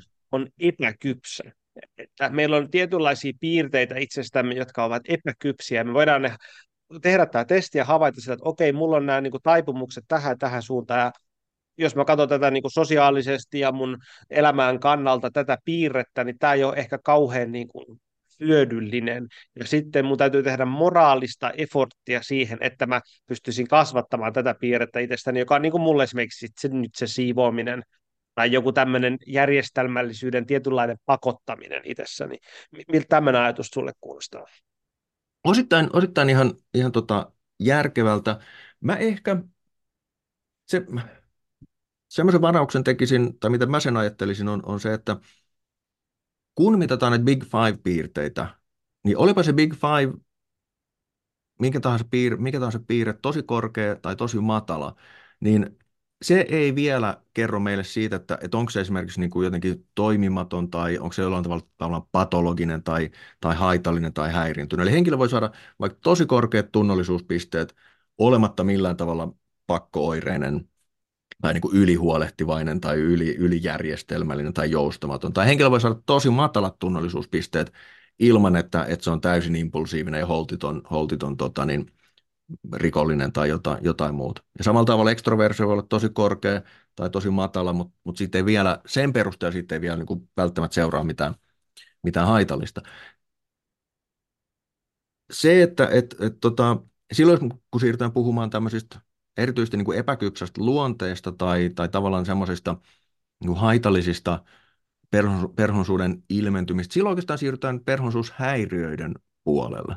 Eli silloin, silloin siirrytään sen tyyppisiin ilmiöihin, että, että millä tavalla niin kuin esimerkiksi ajatukset, käsitykset itseen ja ihmissuhteisiin liittyen voi eri tavoin olla niin kuin, kuin haitallisesti häiriintyneitä. Eli henkilöt saattaa olla ihmissuhden riippuvaisia, ne saattaa niin kuin patologisesti vältellä muita ihmisiä, niitä on vaikea muodostaa ihmissuhteita muihin ihmisiin. Henkilöt saattaa olla tosi itsekeskeisiä, narsistisia, hankalia tapauksia, jotka, jotka tota, kuvittelee, että kaiken pitää tapahtua heidän ehdoillaan, tai henkilöt saattaa olla, äh, henkilö saattaa olla tosi eriskummallisia ja, ja epätavallisia ajattelutapoja, jotka, jotka niin kuin liippaa jo vähän niin kuin tämmöisiä niin kuin psykoottisia ajatuksia tai, tai tota, henkilö saattaa olla pakko, tosi pakkooireinen, aina asioiden täytyy olla tietyllä tavalla ja omien tiettyjen kriteerien mukaisesti ja, ja niin edespäin. Eli silloin niissä, niissä tavallaan erityis, ne on ehkä niin kuin selkein esimerkki siitä, että, että, että tällaiset piirteet, niin, niin äh, etenkin aikuisiellä, niin, niin ne varmasti johtaa sit ongelmiin sekä oman elämän ohjautumisessa että sitten erityisesti ihmissuhteessa, että millä tavalla pystyy muiden kanssa, kanssa olemaan, ole, niin tota, ne, ne tulee siinä, siinä ongelmaksi. Mutta sitten tietenkin perhoospiirteet saattaa olla, olla tota, enemmän tai vähemmän mennä, mennä yksin sen, sen henkilön ympäristön odotusten kanssa. Et, et jos, on, jos on vaikkapa tosi ujo, ää, sisäänpäin kääntynyt henkilö, mutta haluaa haluu päätyä vaikka jonkunnäköiseen ammattiin, mistä täytyy esiintyä ihmisille, niin siinä täytyy alkaa niin kuin keksiä, että no miten tämä niin kuin ensiksi, ensiksi jotenkin totuttautuu siihen, siihen asiaan ja, ja pystyykö sitten sen, sen hoitamaan jotenkin sillä tavalla, että, että äh, keksimään siihen jonkunnäköisiä keinoja, miten äh, niin ujoudesta ja sisäänpäin kääntyneisyydestä huolimatta, niin henkilö sitten saattaa äh, päätyy vaikka, vaikka niin kuin sanotaan stand-up-koomikoksi. On, on useita menestyneitä stand-up-koomikkoja, jotka lavalla vetää tosi hyvin sen, sen, sen jutun, mutta ne oikeasti on itse asiassa aika, aika tosi ujoja ja sisäänpäin kääntyneitä, eikä, eikä sitten ole muuten kun sosiaalisissa suhteissa, niin ei, ei, ole, ei ole välttämättä mitenkään kauhean supliikkeja ja sosiaalisia ja, ja, ja seurallisia.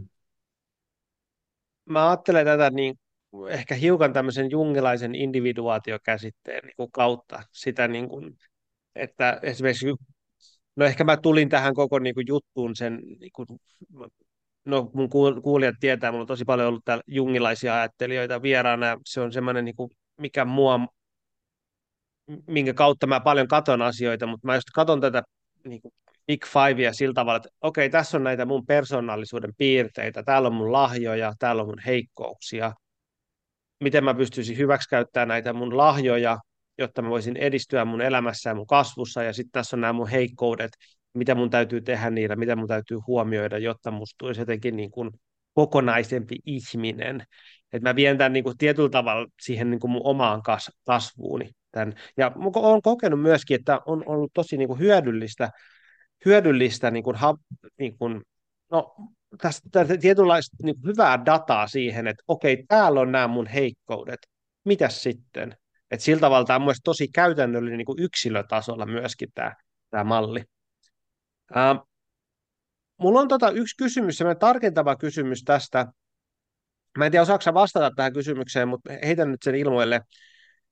Mä omasta mielestäni aika hyvin hahmotan niin kuin itsestäni tätä viitoskenttää ja näitä puolia itsessäni. Ja mulla on yksi semmoinen niin kuin kenttä, mitä mä en niin kuin oikein ymmärrä, että yksi, yksi näistä niin kuin osu, osuuksista, ja se liittyy tähän ekstroversioon. Ja Jordan Petersonin siellä Understand Myselfissa se ekstroversio jakaantuu kahteen. Se jakautuu määrätietoisuuteen ja sitten innostuvaisuuteen, niin enthusiasm. Ja mulla on aika korkea tämä määrätietoisuus sillä tavalla niin kuin luonteen piirteenä. Mutta sitten oli tämä innostuvaisuus, niin se oli niin kuin yksi, eli siis niin kuin matalin mahdollinen. Ja mä en, niin kuin, mun vähän, mä en ymmärrä, mä en, mä en niin kuin ymmärrä, että mihin siinä niin kuin viitataan.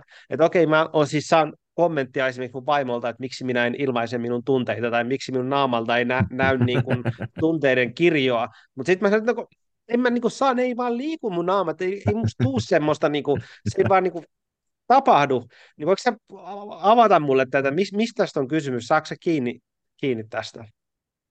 Joo, se, se tota, tämä kuvastaa nimenomaan hyvin sitä, että, että minkä takia me, me ei voida, tai me ei tarvii jämähtää mihinkään tiettyyn tota, ää, tarkastelun tasoon siinä persoonallisuudessa. Me ei tavallaan tarvitse jämähtää vaikka siihen viiteen piirteeseen. Silloin, kun me ollaankin kiinnostuneet siitä, että me siirrytään vähän niin kuin tarkemmalle tarkastelun tasolle. Että me sanotaan vaikka, että ekstroversio, no, että kaikkein laajimmalla, ylimmällä tasolla siihen ekstroversioon kuuluu, että siihen, siihen menee yhteen tämän tyyppiset piirteet, mutta sitten me voidaan alkaa niin kuin, vähän tarkemmalla kammalla erottelemaan sieltä, että okei, että siinä on itse asiassa tämän tyyppisiä piirteitä ja, ja, ja tota, tämän tyyppisiä piirteitä.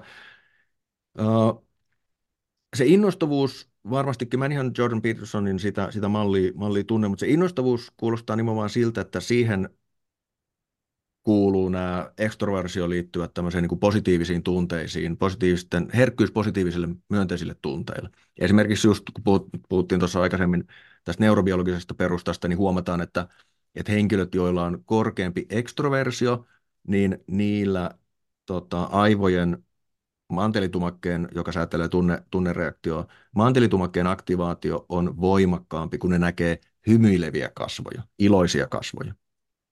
Mutta se ei ole sen voimakkaampi, kun ne, ne näkee surullisia tai, tai alakuloisia kasvoja. Eli se on nimenomaan semmoinen, että liittyy siihen tunne, tunneprosessointiin ja nimenomaan myönteisten tunteiden prosessointiin ja, ja tämä innostavuus liittyy sitten just tämmöiseen, voi olla, voi olla iloa ja, ja, ja energisyyttä ja, ja, ja sen tyyppisiä piirteitä. Millä tavalla ne tulee esille ja kuinka herkkä henkilö tämän tyyppisille tunteille on.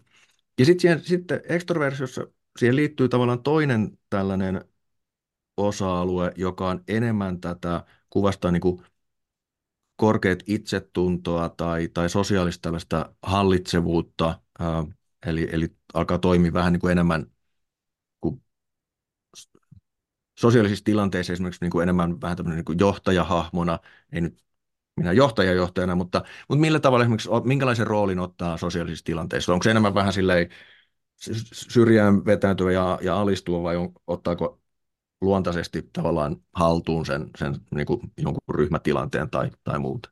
Ja olkoonkin, että ne korreloi jonkun verran keskenään äh, sillä tavalla, että molemmat piirteet päätyy, päätyy siihen ekstroversio ulottuvuudelle, niin sitten voi kuitenkin olla yksilötasolla voi olla sellaisia tilanteita, no, että henkilö kuvastaa niin kuin tämä toinen osa-alue siitä ekstroversiosta, mutta ei välttämättä se toinen.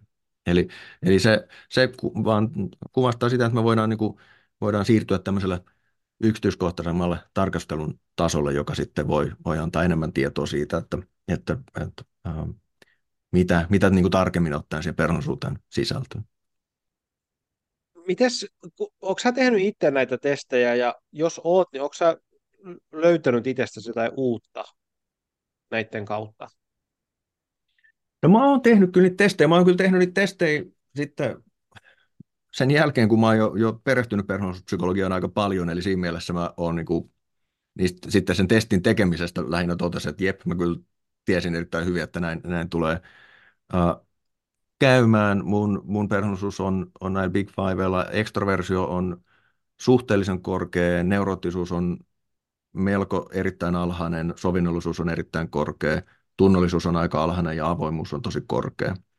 Eli, eli tota, tämä on ehkä mun, mun tämmöinen persoonallisuusprofiili ja siinä on e- ehkä niinku se, mikä, mikä itselle on ollut aina, aina kiinnostavaa, on, on tiettyjen niinku piirteiden, tai oikeastaan se, että, että millä tavalla erilaiset niin elämässä tehdyt valinnat tai päätökset tai jonkunnäköiset ristiriidat, mitä joutuu ratkomaan, niin miten ne ehkä kuvastaa jotain tiettyä perhonsuusulottuvuutta, joka itsessään on tosi vahva. Mulla on esimerkiksi tosi vahva velvollisuuden tunto, että sellainen, että, että mikä, mikä liittyy tuohon omalla tavallaan tähän, tähän sovinnollisuuteen, eli, eli se, että, että kokee tosi vahvasti, että täytyy toimia niin kuin muiden ihmisten hyväksi, jopa, jopa niin kuin omia etuja, omia etuja niin kuin, ää, omien etujen vastaisesti.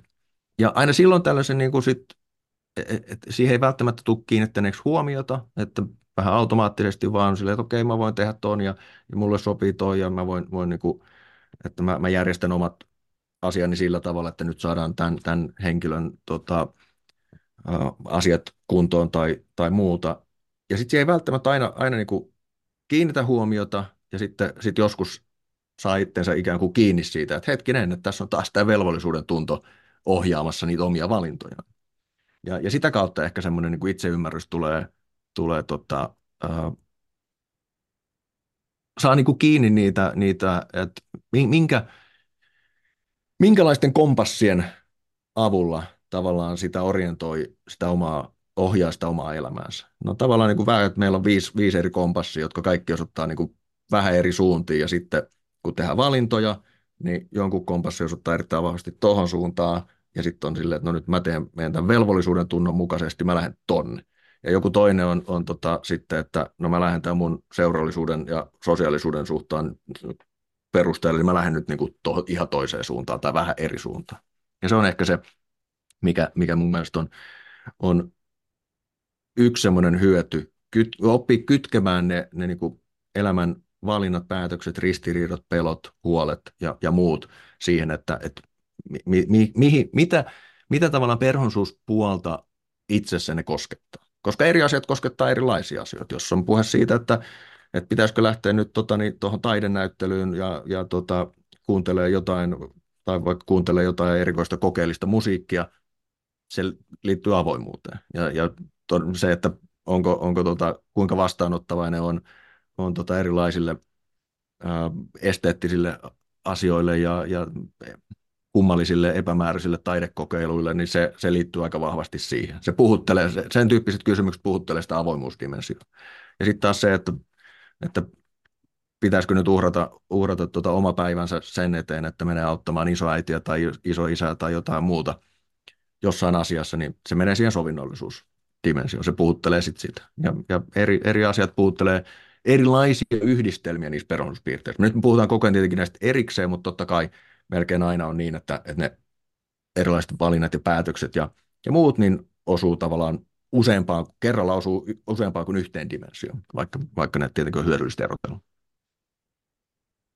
Mä ehkä sanon yhä tuosta aikaisemmasta topikista, mistä, tai aiheesta, mistä puhuttiin, niin kun sä puhuit tuosta sun sovinnollisuudesta, niin se, mitä mä, mikä mua yllätti siinä, kun mä, mä tein tuon testin, niin että mä olin tosi, kun tämä sovinnollisuus jakautui siinä sitten kohteliaisuuteen ja myötätuntoon, niin mä olin aika matala tuossa myötätunnossa. Sitten mä olin niin hämmentävä, kun mä oon tehnyt koko mun urani niin kuin ihmisiä auttanut. Mä hieron ja jäsenkorjaan ja autan ihmisiä heidän fyysisissä vaivoissaan. Sitten mä sanoin, että aika jännä, että, mä en, että tämän mukaan mä en ole kauhean myötätuntoinen ihminen, että sitten se on niin kuin joku muu, mikä mua motivoi, kuin se tietynlainen semmoinen niin kuin auttamisen, auttamisen halu, mutta että, että se on, tämä on se, testinä semmoinen, ja varaa tietysti löytyy muitakin kuin se understand myself, mutta lisää itsetuntemusta, ja mun niin kuin ajatus on se, että, että itsetuntemuksen lisääminen on niin kuin se, siinä on kauheasti että sä voi mennä niin kuin väärään siinä, jos sun, jos sun oma itsetuntemus lisääntyy sun elämässä, koska sitten kun me tunnetaan itseämme paremmin omiin meidän motivaatioitamme, niin jos me ollaan menossa johonkin suuntaan, niin kuin sä just äsken kuvasit, niin voidaan, meillä on ne kompasseja, kun me tunnetaan ne kompassit, niin meillä on helpompi mennä eteenpäin täällä elässä ylipäätänsä. Kyllä, tuohon uh, voisin hei vielä, vielä lisätä tuossa, kun mainitsit tuon motivaatio. Toi on, toi on yksi ihan keskeinen avain näkökulma kun mietitään psykologista, ihmisten käyttäytymisen psykologista ymmärrystä, koska sama käyttäytyminen, mainitsit tuosta, on, ton, että, että olet, olet auttanut ihmisiä monin, monin eri tavoin, ää, mutta silti, että, että olit yllättynyt siitä alhaisesta myötätunnosta, niin se sama ilmenevä käyttäytyminen, mikä se ikinä sitten olikaan, että henkilö vaikka soittaa, soittaa tota viulua, niin sama ilmenevä käyttäytyminen voi motivoitua tosi eri tavoin. Ja se psykologisen ymmärryksen kannalta se motivaation ymmärtäminen on aina se, se niin kuin erittäin keskeinen seikka. Ei välttämättä se ilmenevä käyttäytyminen. Eli henkilö saattaa soittaa viulua siksi, koska se henkilö nauttii siitä, tai että henkilö haluaa oppia uusia taitoja, tai henkilö kokee sen velvollisuudeksi, ja tämä on nyt pakko oppia, tai henkilö haluaa saavuttaa sillä jotain, ajattelee, että ah, nyt jos mä opin soittaa viulua, niin sitten musta tulee kuuluisia menestyksekäs, ja mä, jota ihmiset kunnioittaa mua, tai henkilö saattaa soittaa viulua siksi, että, että noin pääsee keikoille, ja, ja pääsee soittamaan erilaisia bileisiä ja juhlia, ja, ja tota, sitten tapaa ihmisiä, tai henkilö saattaa soittaa viulua siksi, että, että se rauhoittaa sitä henkilöä ja, ja pitää erilaiset kielteiset tunteet loitolla. Ja sitten jos me katsotaan, että henkilö soittaa viulua, niin soit, no, että me, me tiedetään nyt vasta se, että, että se henkilö soittaa viulua, mutta, mutta että minkä takia se soittaa viulua, niin, niin se on niin kuin se, se, tota, sen, sen itseymmärryksen ja myös sen muiden ymmärryksen täysin, täysin niin kuin keskeinen avain. Eli, eli jos haluaa ymmärtää ystäviään, puolisoaan, työkavereitaan ja, ja niin edelleen, niin, niin se, että mitkä tekijät niin motivoi ja mitkä tavallaan on sellaisia asioita, jotka saa ne ihmiset tekemään enemmän niitä, niitä asioita, mistä ne tykkää, mitä ne tykkää, tykkää tehdä, eli tämmöiset niin ehdollistavaat prosessit, niin, niin se on, se, on niin kuin se aivan, aivan yksi, yksi keskeinen psykologinen ydin ihmisten käyttäytymisen ja toiminnan ymmärtämisessä.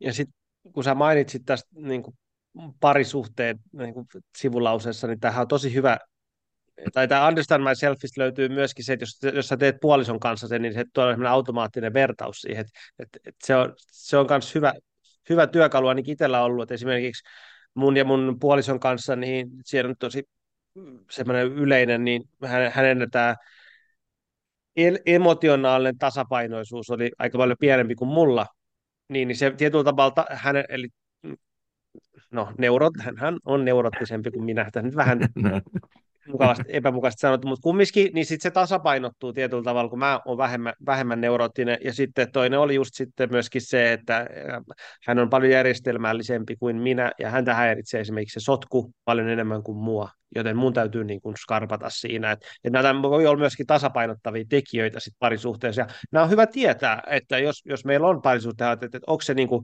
jostain ihan vaan persoonallisuuden piirteestä, piirteestä kiinni, ja mitä jos on, niin mitä sille voidaan tehdä. Et, et sillä tavalla hy, mun tosi hyödyllinen käytännön työkalu myöskin, et ei vaan niin, että tämä on niin jotain teoriaa ja niin kuin sanahälinää ja jotain semmoista mentaalimasturbaatioa, vaan että tämä menee tosi niin kuin konkreettiselle tasolle tämä Big Five-malli.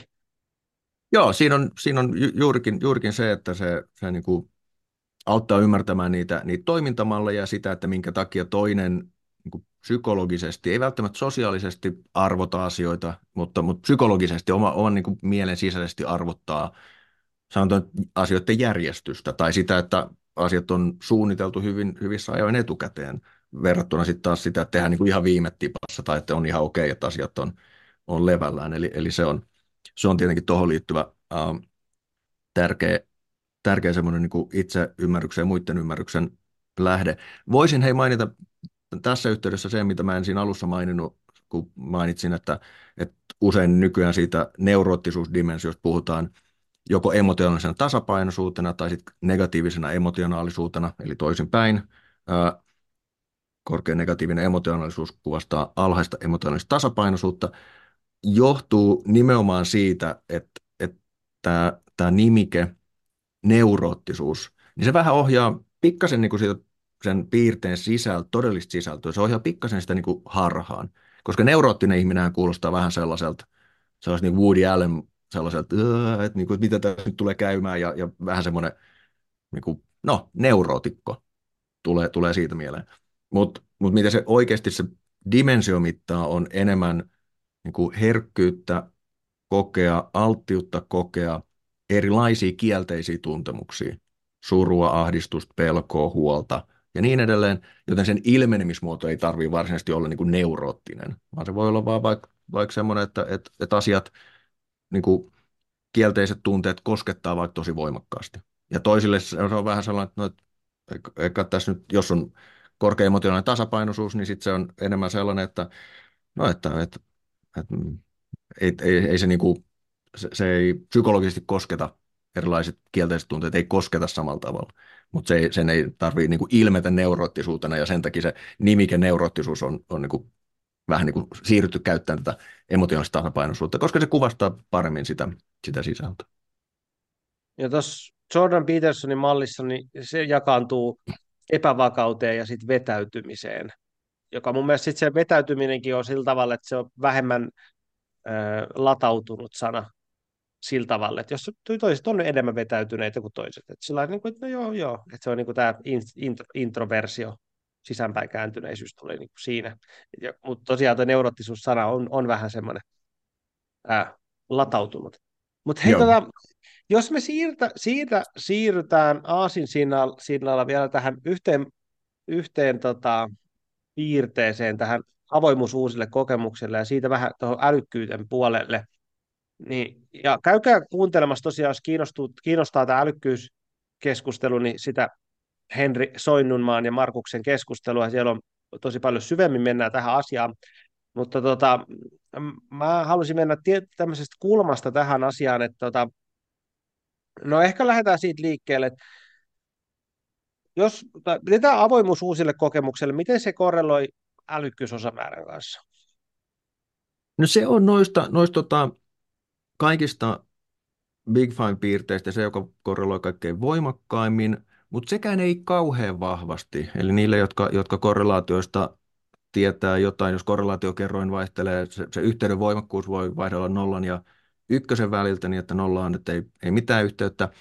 Ykkönen on se, että se on niin kuin täsmälleen voi toisen perusteella ennustaa toisen.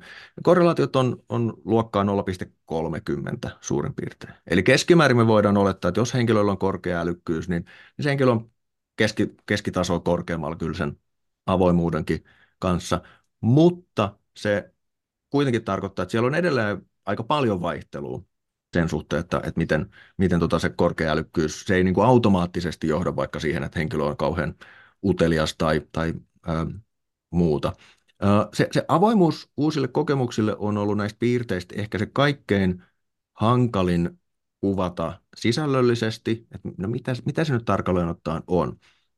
Ja se johtuu pitkälti siihen, että siinä avoimuuteen kuuluu kaksi dimensioa, jotka lähtökohtaisesti voisi olla, että ei nyt, niillä nyt välttämättä mitään tekemistä ole, tai ainakaan vahvasti ole tekemistä toistensa kanssa. Toinen on tämmöinen uteliaisuus, avomielisyys, ja joka ennen kaikkea tulee esille siinä, että henkilö on, henkilö on niin kuin monipuolinen, monipuoliset kiinnostuksen kohteet, ja henkilö, henkilö haluaa kokeilla erilaisia uusia asioita.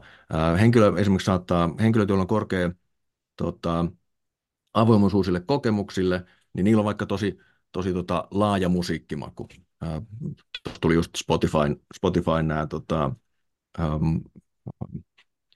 tällaiset, että mitä, mitä oli kuunnellut vuoden, vuoden aikana, niin mulla oli varmaan joku, että 15 000 erilaista artistia tai jotain, jotain muuta, että aivan niin kuin laidasta laitaa, että kaiken näköinen kiinnostaa ja, ja on, on niin kuin avoin, avoin tämän tyyppisille monipuolisesti.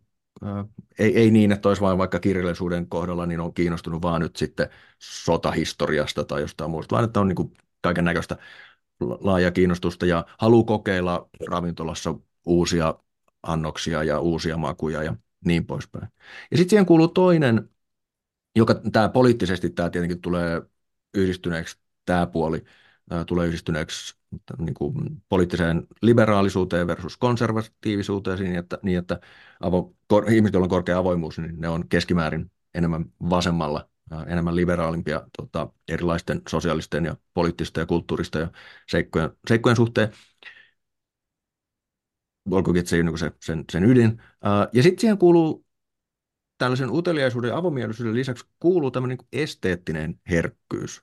Eli että henkilöt on, on, joilla on korkea avoimuus uusille kokemuksille, niin ne, ne on herkempiä uh, tai, taidekokemuksille, runoudelle ja, ja, ja musiikille ja, ja, ja visuaalisille tota, taiteelle ja, ja, ja muuta. Ja tyypillisesti siihen, siihen liittyy se on niin kuin kiinnostus erilaista monimuotois, monimutkaisuutta kohtaan. Eli, eli semmoiset niin erilaiset, sanotaan abstraktitaide tai, tai moni, monitahoisempi, monimutkaisempi musiikki ja, ja muut, niin ne on, ne on näille ihmisille houkuttelevampia. Eli silloin, jos kaikkein yksinkertaisimmilla vaikkapa, jos näytetään henkilöille erilaisia abstrakteja kuvioita, joista toinen on aika yksinkertainen, siinä on kolme viivaa näin ja kolme viivaa näin, ja sitten toinen on joku sellainen niin kuin vähän sekalaisempi, ja pyydetään arvioimaan, että kumpi miellyttää silmää enemmän, niin avoimuus korreloi sen kanssa, että, että valitaan niitä vähän niin kuin moni, moni tota, mutkaisempia visuaalisia kuvioita. Ja se, että minkä takia tällainen esteettinen sensitiivisyys, esteettinen herkkyys ja, ja sitten, ja estetiikka tässä tarkoittaa niin kuin laajas mielessä, eli on niin kuin kaiken, kaiken puolin herkempi tällaisille niin kuin aistikokemuksille ja, ja aistikokemusten, että olipa sitten näköä tai kuuloa tai tuntoa, ja, ja sen, niiden aiheuttamille niin kuin tuntemuksille ja, ja ideoille ja ajatuksille. Ja sitten, sitten tämä tällainen niin kuin avomielisyys, se, että minkä takia nämä on yhdessä, niin se ei ole ihan, ihan täysin selvää. Mä oon niin kuin koittanut itse hahmottaa sitä sitä kautta, tai siis itseni kautta sillä tavalla, että, että mulla on tämä kans niin hyvin korkea korkea tämä avoimuus uusille kokemuksille, niin mun mieli toimii sillä tavalla, että, ilman, niin kuin, että mä valitsen tätä millään tavalla, on se, että, että mulla on sellainen niin jatkuva skannaus päällä asioista, mitä mä en tiedä, ja niin kuin, mitkä on uusia. Ja mulla tulee niin sellainen sisäinen niin kuin, jonkun sortin dopamiini hitti mulle, kun mä opin jotain uutta, tai mä havainnoin jotain uutta, ja sitten vielä niin kuin sen päälle on siinä semmoinen, että mä koitan, mun päässäni mä vertailen eri asioita, eri teorioita koko ajan, niin kuin, että mitä uutta niistä löytyy, jos mä laitan nämä kaksi asiaa päällekkäin, että mitä sieltä välistä löytyy, miten mä voin hahmottaa tätä. Ja sitten se on vaan semmoinen jatkuva niin kuin semmoinen, mä kutsun sitä semmoiseksi niin kuin konekivääriksi, mikä mun sisällä vaan menee, vaan joka paikkaa koko ajan, joka niin kuin, tuo mulle sitten omanlaisia haasteita niin kuin elämässä, mutta se on vaan se, että mun mulla jotenkin niin kuin, mun mieli on vaan viritetty sillä tavalla. Ja se, musta tuntuu, että se niin kuin liittyy jotenkin tähän aiheeseen, että et, et, et semmoiseen se, mikä se pattern recognition, en tiedä mikä se on suomessa, mutta niin kuin tämmöisiä kaavojen tunnistamiseen. Että et se on sulle tosi mielekästä mulle niin kuin havainnoida erilaisia kaavoja maailmassa. Mä en tiedä, osuuko tämä tähän vai liittyykö tähän joku muukin piirre? Ei, kyllä, kyllä se tuohon tohon, tota, piirteeseen se, se erityisesti liittyy. Eli se, että, että kuinka, Äh, kuinka, no, kuinka monipuoliset kiinnostuksen kohteet on ja, ja laajemmalti itse asiassa siihen liittyy se, että kuinka, kuinka voimakkaasti ihmiset tekee rajoja erilaisten asioiden suhteen. Eli joillein, joillekin ihmisille, joita kuvastaa siis alhainen avoimuus uusille kokemuksille, maailma jakaantuu hyvin selkeästi erilaisiin lokeroihin. On niin kuin minä, minun perheeni, minun maani, minun harrastukseni, minun musiikkimakuni, mitä sitten ikinä. Ja sitten on vaikkapa ö, sosiaaliset hierarkiat on aika selkeät. On niin kuin tämä ryhmä ja sitten on tämä ryhmä ja, ja sitten on tämä ryhmä. Ja silloin, silloin tota, ei anneta ikään kuin niiden, niiden ää, ää, rajojen kauheasti häilyä tai muuttua, vaan ollaan silleen, että ei kun tämä on se, esimerkiksi että pidetään perinteistä kiinni hyvin voimakkaasti, koska nämä on nyt aina ollaan tehty tällä tavalla, niin, niin sitten tehdään näin. Ja sitten taas korkeaseen avoimuuteen liittyy se, että, että tällaiset rajat yleisesti ottaen niin on, on niin kuin läpäisevämpiä. Ne, ne on, ne on niin kuin muu, muunnettavissa, enemmän muunnettavissa olevia, jolloin, jolloin niin kuin ollaan avoimia vaihtoehtoisille tavoille tai uusille tavoille nähdä joku asia. Ja, ja, ja sitä kautta myös tulee semmoinen, että, että, että voi niin kuin, äh, nähdä asioita tai on jopa niin kuin tarve nähdä asioita eri tavalla ja ennen kaikkea myös, myös niin kuin ymmärtää asioita, että on niin kuin tämmöinen, puhutaan usein sellaisesta piirteestä kuin need for cognition, joka korreloi tämän, on, on yhteydessä tämän, tähän avoimuuteen. Eli tavallaan semmoinen niin kuin halu kognitiivisesti, kognitiivisesti haastaville ää, ilmiöille ja, ja asioille, joka saattaa tulla sitten esille siinä, että, että alkaa puuhailemaan ja miettimään sitä, että no miten nyt asiat toimii tai, tai tota, ää, tekee sanaristikoita tai, tai, tai jotain, jotain vastaavia.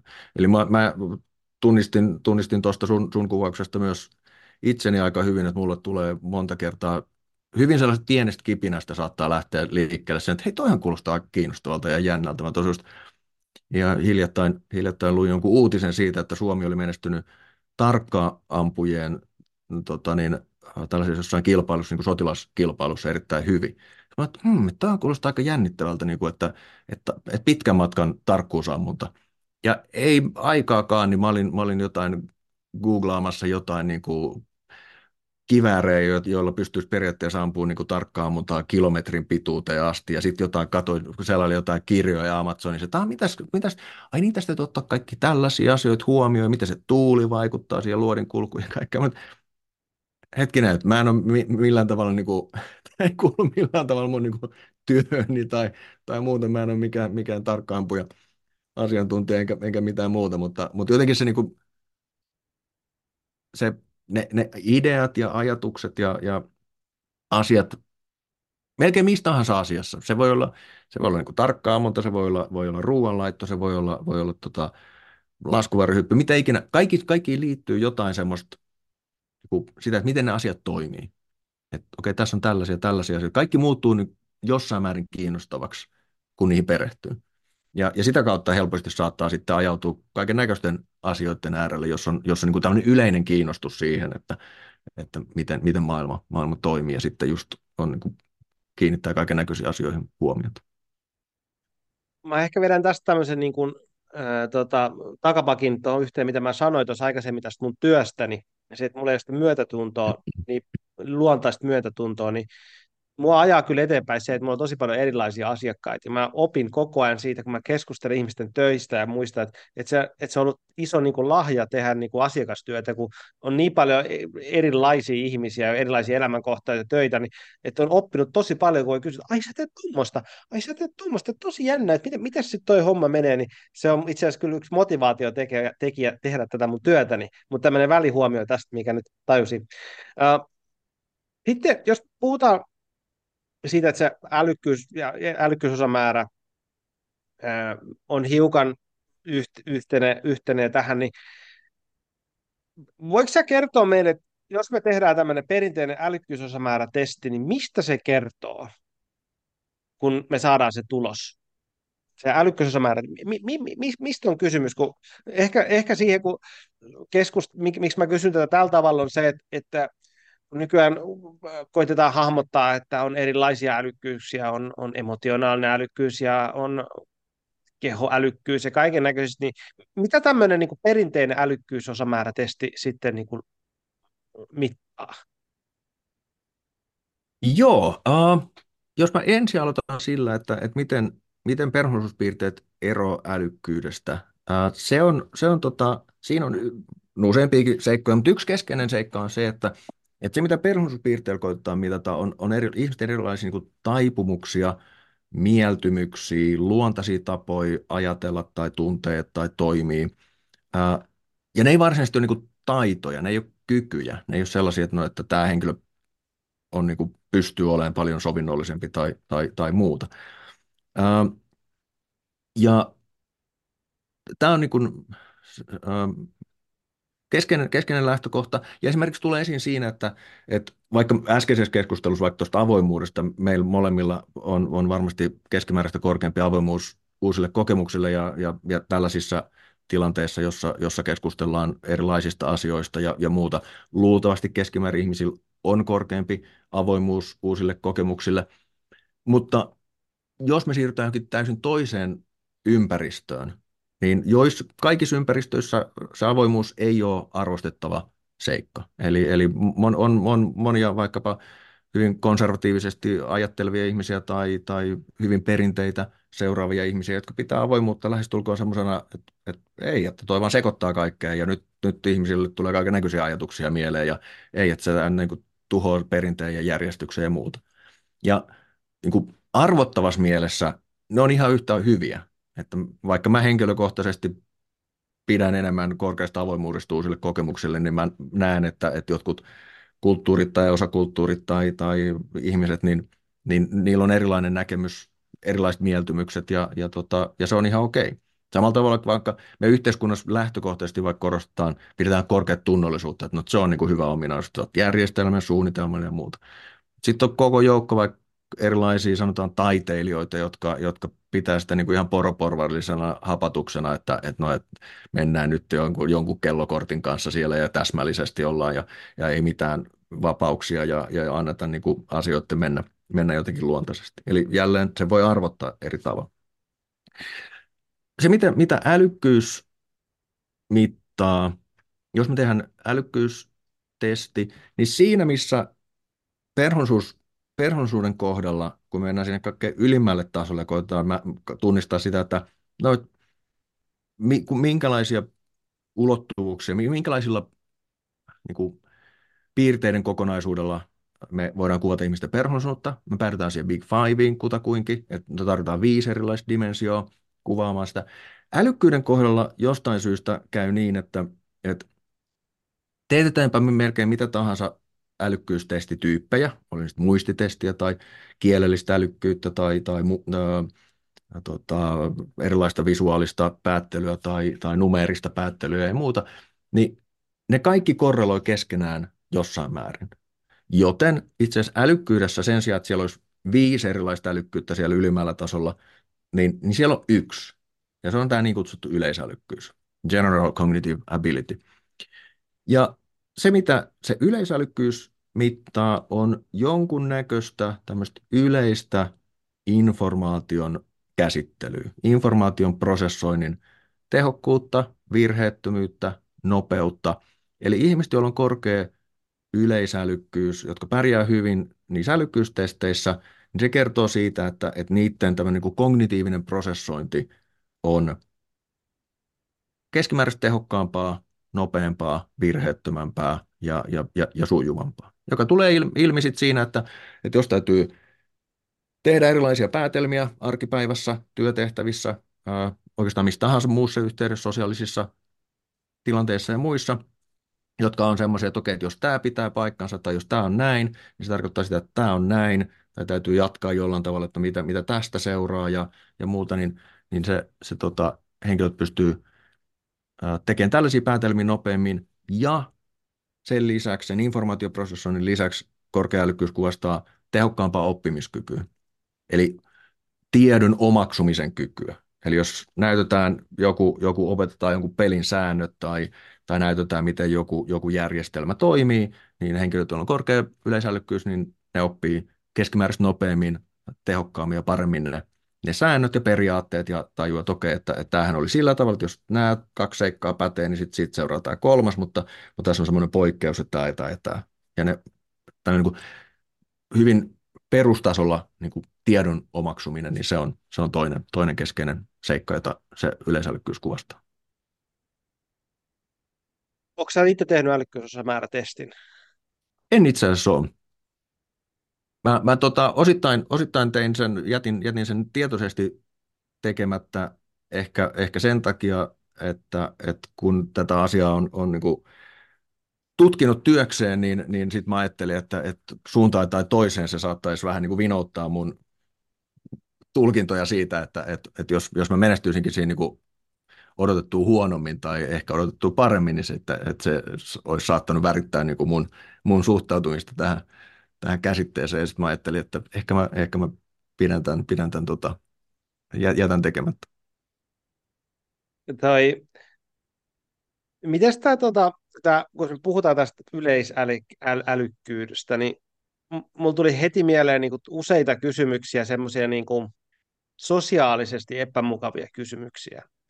Et mikäli me voidaan tehdä testi, jos me voidaan todentaa, että tämä henkilö on älykkäämpi kuin toinen, niin se, siitä tulee tosi nopeasti jonkun sortin arvotuksia siitä. Niin, niin onko sä kohdannut sitä tämän alalla semmoista, että semmoista sosiaalista hankaluutta tämän asian niin kuin, käsittelyssä tai muussa? On, joo, se tulee, tulee itse asiassa erittäin, erittäin selvästi. Se tulee jopa, jopa tota, yliopistolla opetuksessa, niin, niin huomaa, huomaa sen, että silloin jos ää, pitää, pitää luennon älykkyydestä, niin ihmiset on astetta ehkä vähän silleen varovaisempia, vähän niin kuin nojaa enemmän taaksepäin, on silleen, että no, että no kerros nyt, yritäs nyt vakuuttaa meidät tyyppisesti, ehkä, ehkä vähän enemmän, kun sitten jos puhutaan perhonsuudesta tai sosiaalista asenteista, niin ihmiset on, on siihen, siihen suhteessa niin kuin ei, ei, ei ehkä suhtaudu siihen silleen varauksella. Uh, täytyy sanoa, että, että Suomessa keskimäärin itse asiassa älykkyyteen suhtaudutaan kyllä hyvin maltillisesti, että, että, tota, että ihmiset ei juurikaan ole ainakaan niin kuin avoimesti julkisuudessa tai edes niin kuin mulle lähetyssä palautteesta ja sähköposteista tai missään mitenkään kauhean kielteisiä. Sen suhteen päinvastoin aika moni on, on, on niin kuin tavalla tai toisella myönteisiä ollut, ollut monet, monet palautteet, mutta se ongelma liittyy just tuohon, mitä, mitä sä sanoit, että ihmisillä sen älykkyyden suhteen, niin helposti tulee semmoinen ajatus, että, että me laitetaan nyt ihmisiä niin kuin jonkunnäköisen ihmisarvon tai, tai sosiaalisen arvon suhteen järjestykseen, että ne, ne tota, että korkeampi älykkyys olisi sitten jotenkin automaattisesti, tai ei automaattisesti, vaan jotenkin se, se liittyy siihen jonkunnäköiseen sosiaalisen arvoon, mitä se ei tietenkään tee. Sen enempää kuin mikään tahansa muukaan psykologinen ominaisuus tai, tai fyysinenkään ominaisuus, niin ei me, ei me niin kuin lähtökohtaisesti ajatella, että, että ne, ne niin kuin, me ei koiteta arvottaa tutkijoina tai, tai tota, arvottaa ihmisiä sen perusteella ja, ja toivottavasti ihmiset ei, ei tota, tämän tyyppisten ominaisuuksien suhteen arvota, arvota muita ihmisiä ylipäätään. Ja sit siinä tietysti tulee myöskin se, että eihän älykkyys ole niin kuin periaatteessa vain positiivinen asia. Et, et mun ymmärtääkseni, että et on tutkittu sitä, että ihmisillä, joilla on korkeampi älykkyysmäärä, niillä on myöskin enemmän mielenterveysongelmia. Et se on niin kuin se toinen puoli siitä asiasta. Et. Toi, toi ei itse asiassa pidä paikkaansa. Siitä on okay. ollut, ollut aikaisemmin, aikaisemmin siitä on ollut tota sellaisia, ne on, ne on vähän jo van, vanhentuneita uh, uskomuksia ja käsityksiä, että, että se olisi yhteydessä korkeampaan mielenterveysriskiä. Tässä on tällaisen niin sanotun kognitiivisen epidemiologian myötä, missä, missä on tarkasteltu nimenomaan älykkyyden ja, ja erilaisten terveysseikkojen välisiä yhteyksiä, niin on käynyt ilmi, että, että, että itse asiassa korkeampi älykkyysosamäärä on suojaava tekijä oikeastaan kaikille mielenterveyden häiriöille ja myös itsemurhariskille. Eli monista, monista eri maista on tullut niin uudempaa, uudempaa dataa, joka osoittaa, että, että sellainen, sellainen niin perinteinen ajatus, että, että, että korkea älykkyys esimerkiksi johtaisi sit siihen, että ihmiset alkaa jotenkin yli miettimään asioita ja murehtimaan ja, ja tulkitsemaan esimerkiksi oman elämäntilanteensa hankalan tai vaikeana, niin, niin se ei näyttäisikään pitävän, pitävän paikkaansa. Et siinä mielessä älykkyydellä on, on niin terveyden kannalta vaan, vaan myönteisiä, myönteisiä puolia.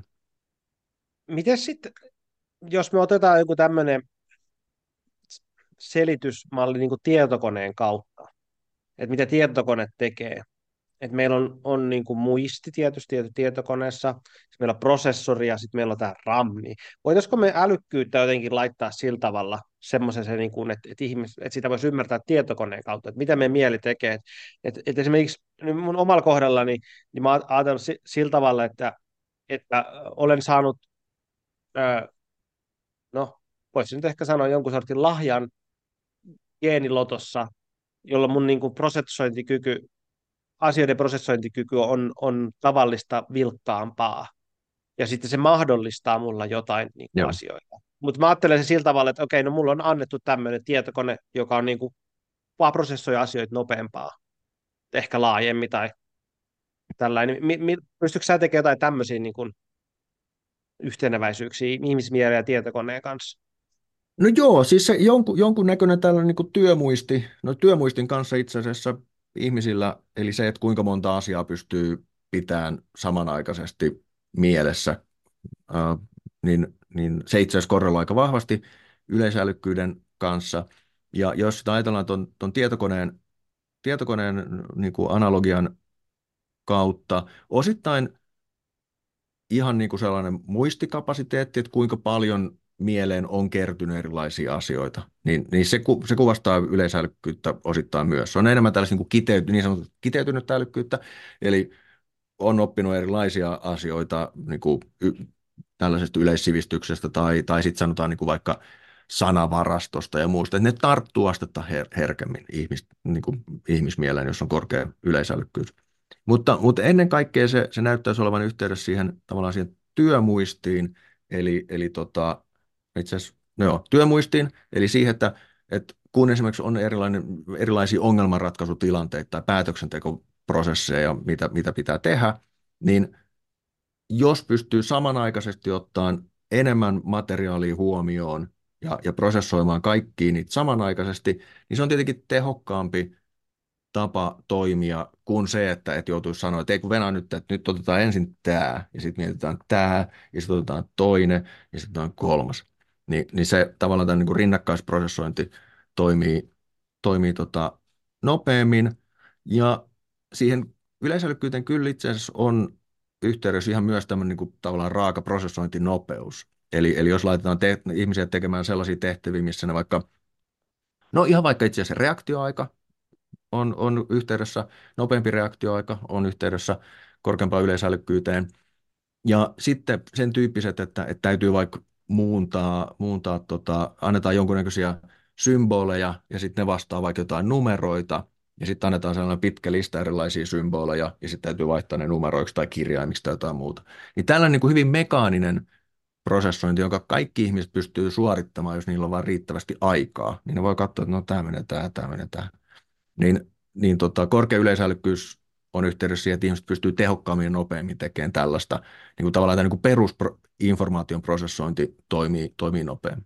Siinä mielessä tosiaan niin kuin prosessointinopeus, työmuisti ja, ja sitten ihan tämmöinen niin kuin, ää, pitkäkestoinen muisti, niin ne kaikki omalla tavallaan kuvastaa sitä, sitä yleisälykkyyden toimintaa.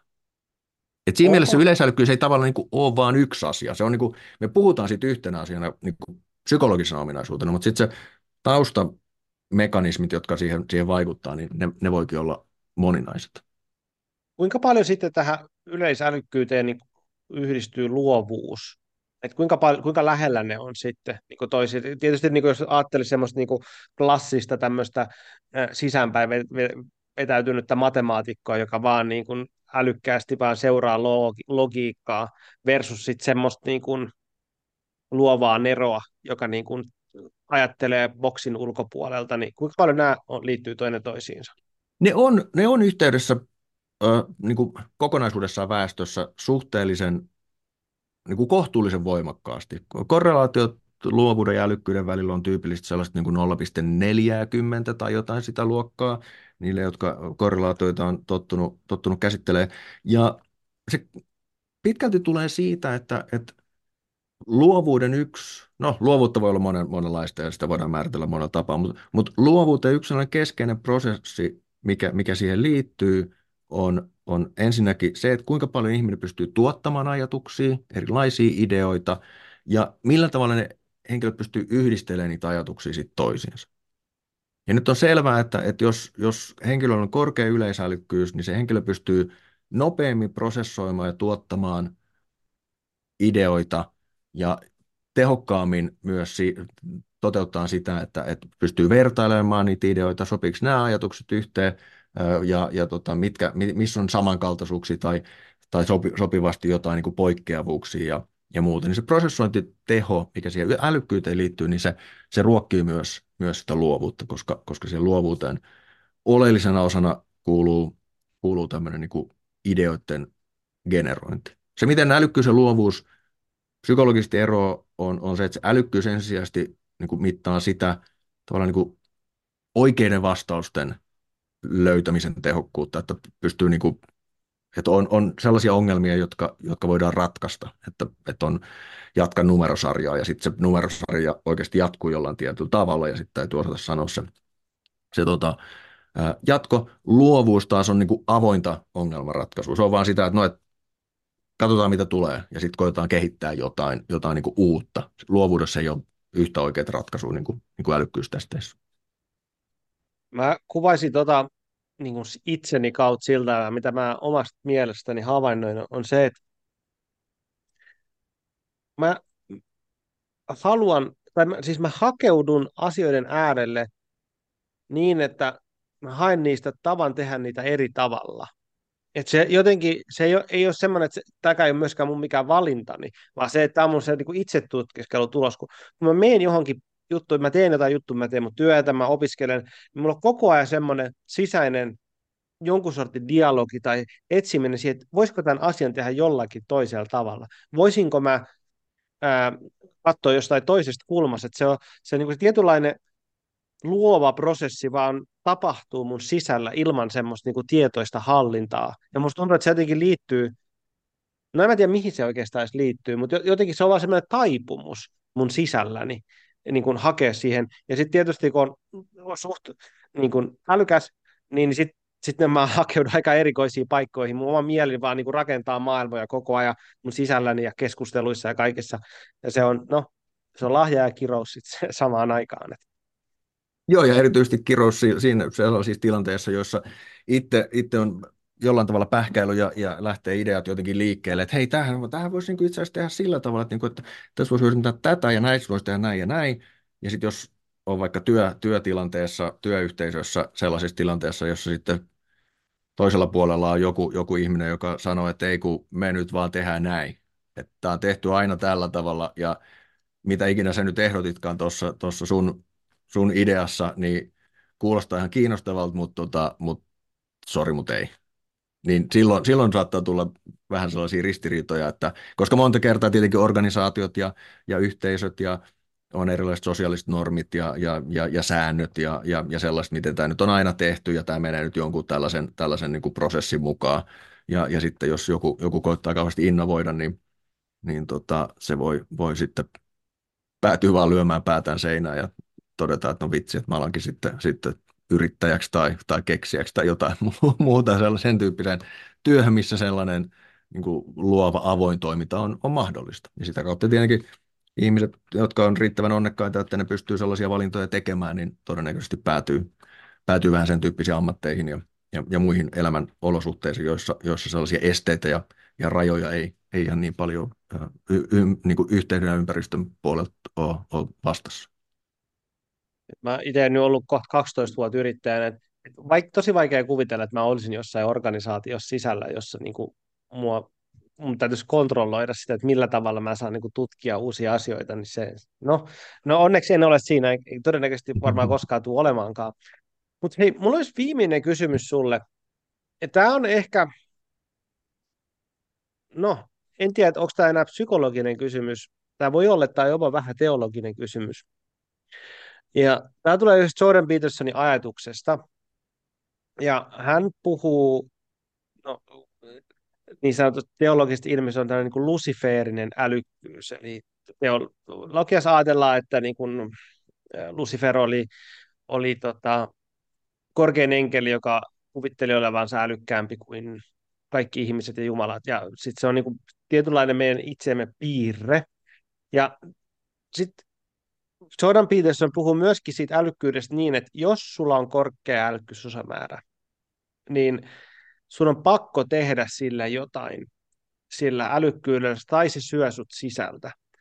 Ja mulle tämä on ollut semmoinen yllättävän tärkeä niin kuin havainnointi itsestään, että, että, että, että miten se menee se vanha sanonta, että uh, free time is devil's plaything, Eli, eli, eli mun täytyy aktiivisesti laittaa mun mieli tekemään jotain, tai muuten se alkaa niin kuin kääntymään mua itseäni vastaan. Niin tämmöinen niin kuin hahmotelma tässä, mikä mä, mitä ehkä suoraan kysymystä, mutta mitä tämä kuulostaa? Saako se kiinni, mistä, mä puhun?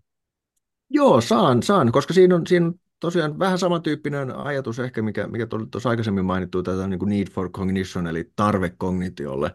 Eli, eli se, että, että, että henkilö, henkilö tylsistyy, mikä menee niin kuin yhdistelmään varmasti se älykkyyttä, mutta myös sitä avoimuutta uusille kokemuksille. Että jos, jos henkilöllä ei ole mahdollisuutta jotenkin toteuttaa sitä puolta itsestään, niin, niin ihan samalla tavalla kuin ne muut, muut osa, osa persoonallisuuspiirteitä. Vaikka sanotaan nyt korkea sovinnollisuus. Että jos henkilöllä on tosi korkea sovinnollisuus, mutta se päätyy sanotaan työtehtäviensä puolesta sellaiseen tehtävään, missä täytyy vaan, vaan niin kuin, en mä tiedä, jos se on joku vakuutusasiamies, joka lähinnä niin kuin hylkää ihmisten ää, tota, vakuutus, terveys, ää, tällaisia pyyntöjä ja joutuu toimimaan tosi silleen niin kuin byrokraattisesti ja, ja ihmisten myötätuntoa ja, ja kärsimystä huomioon ottamatta.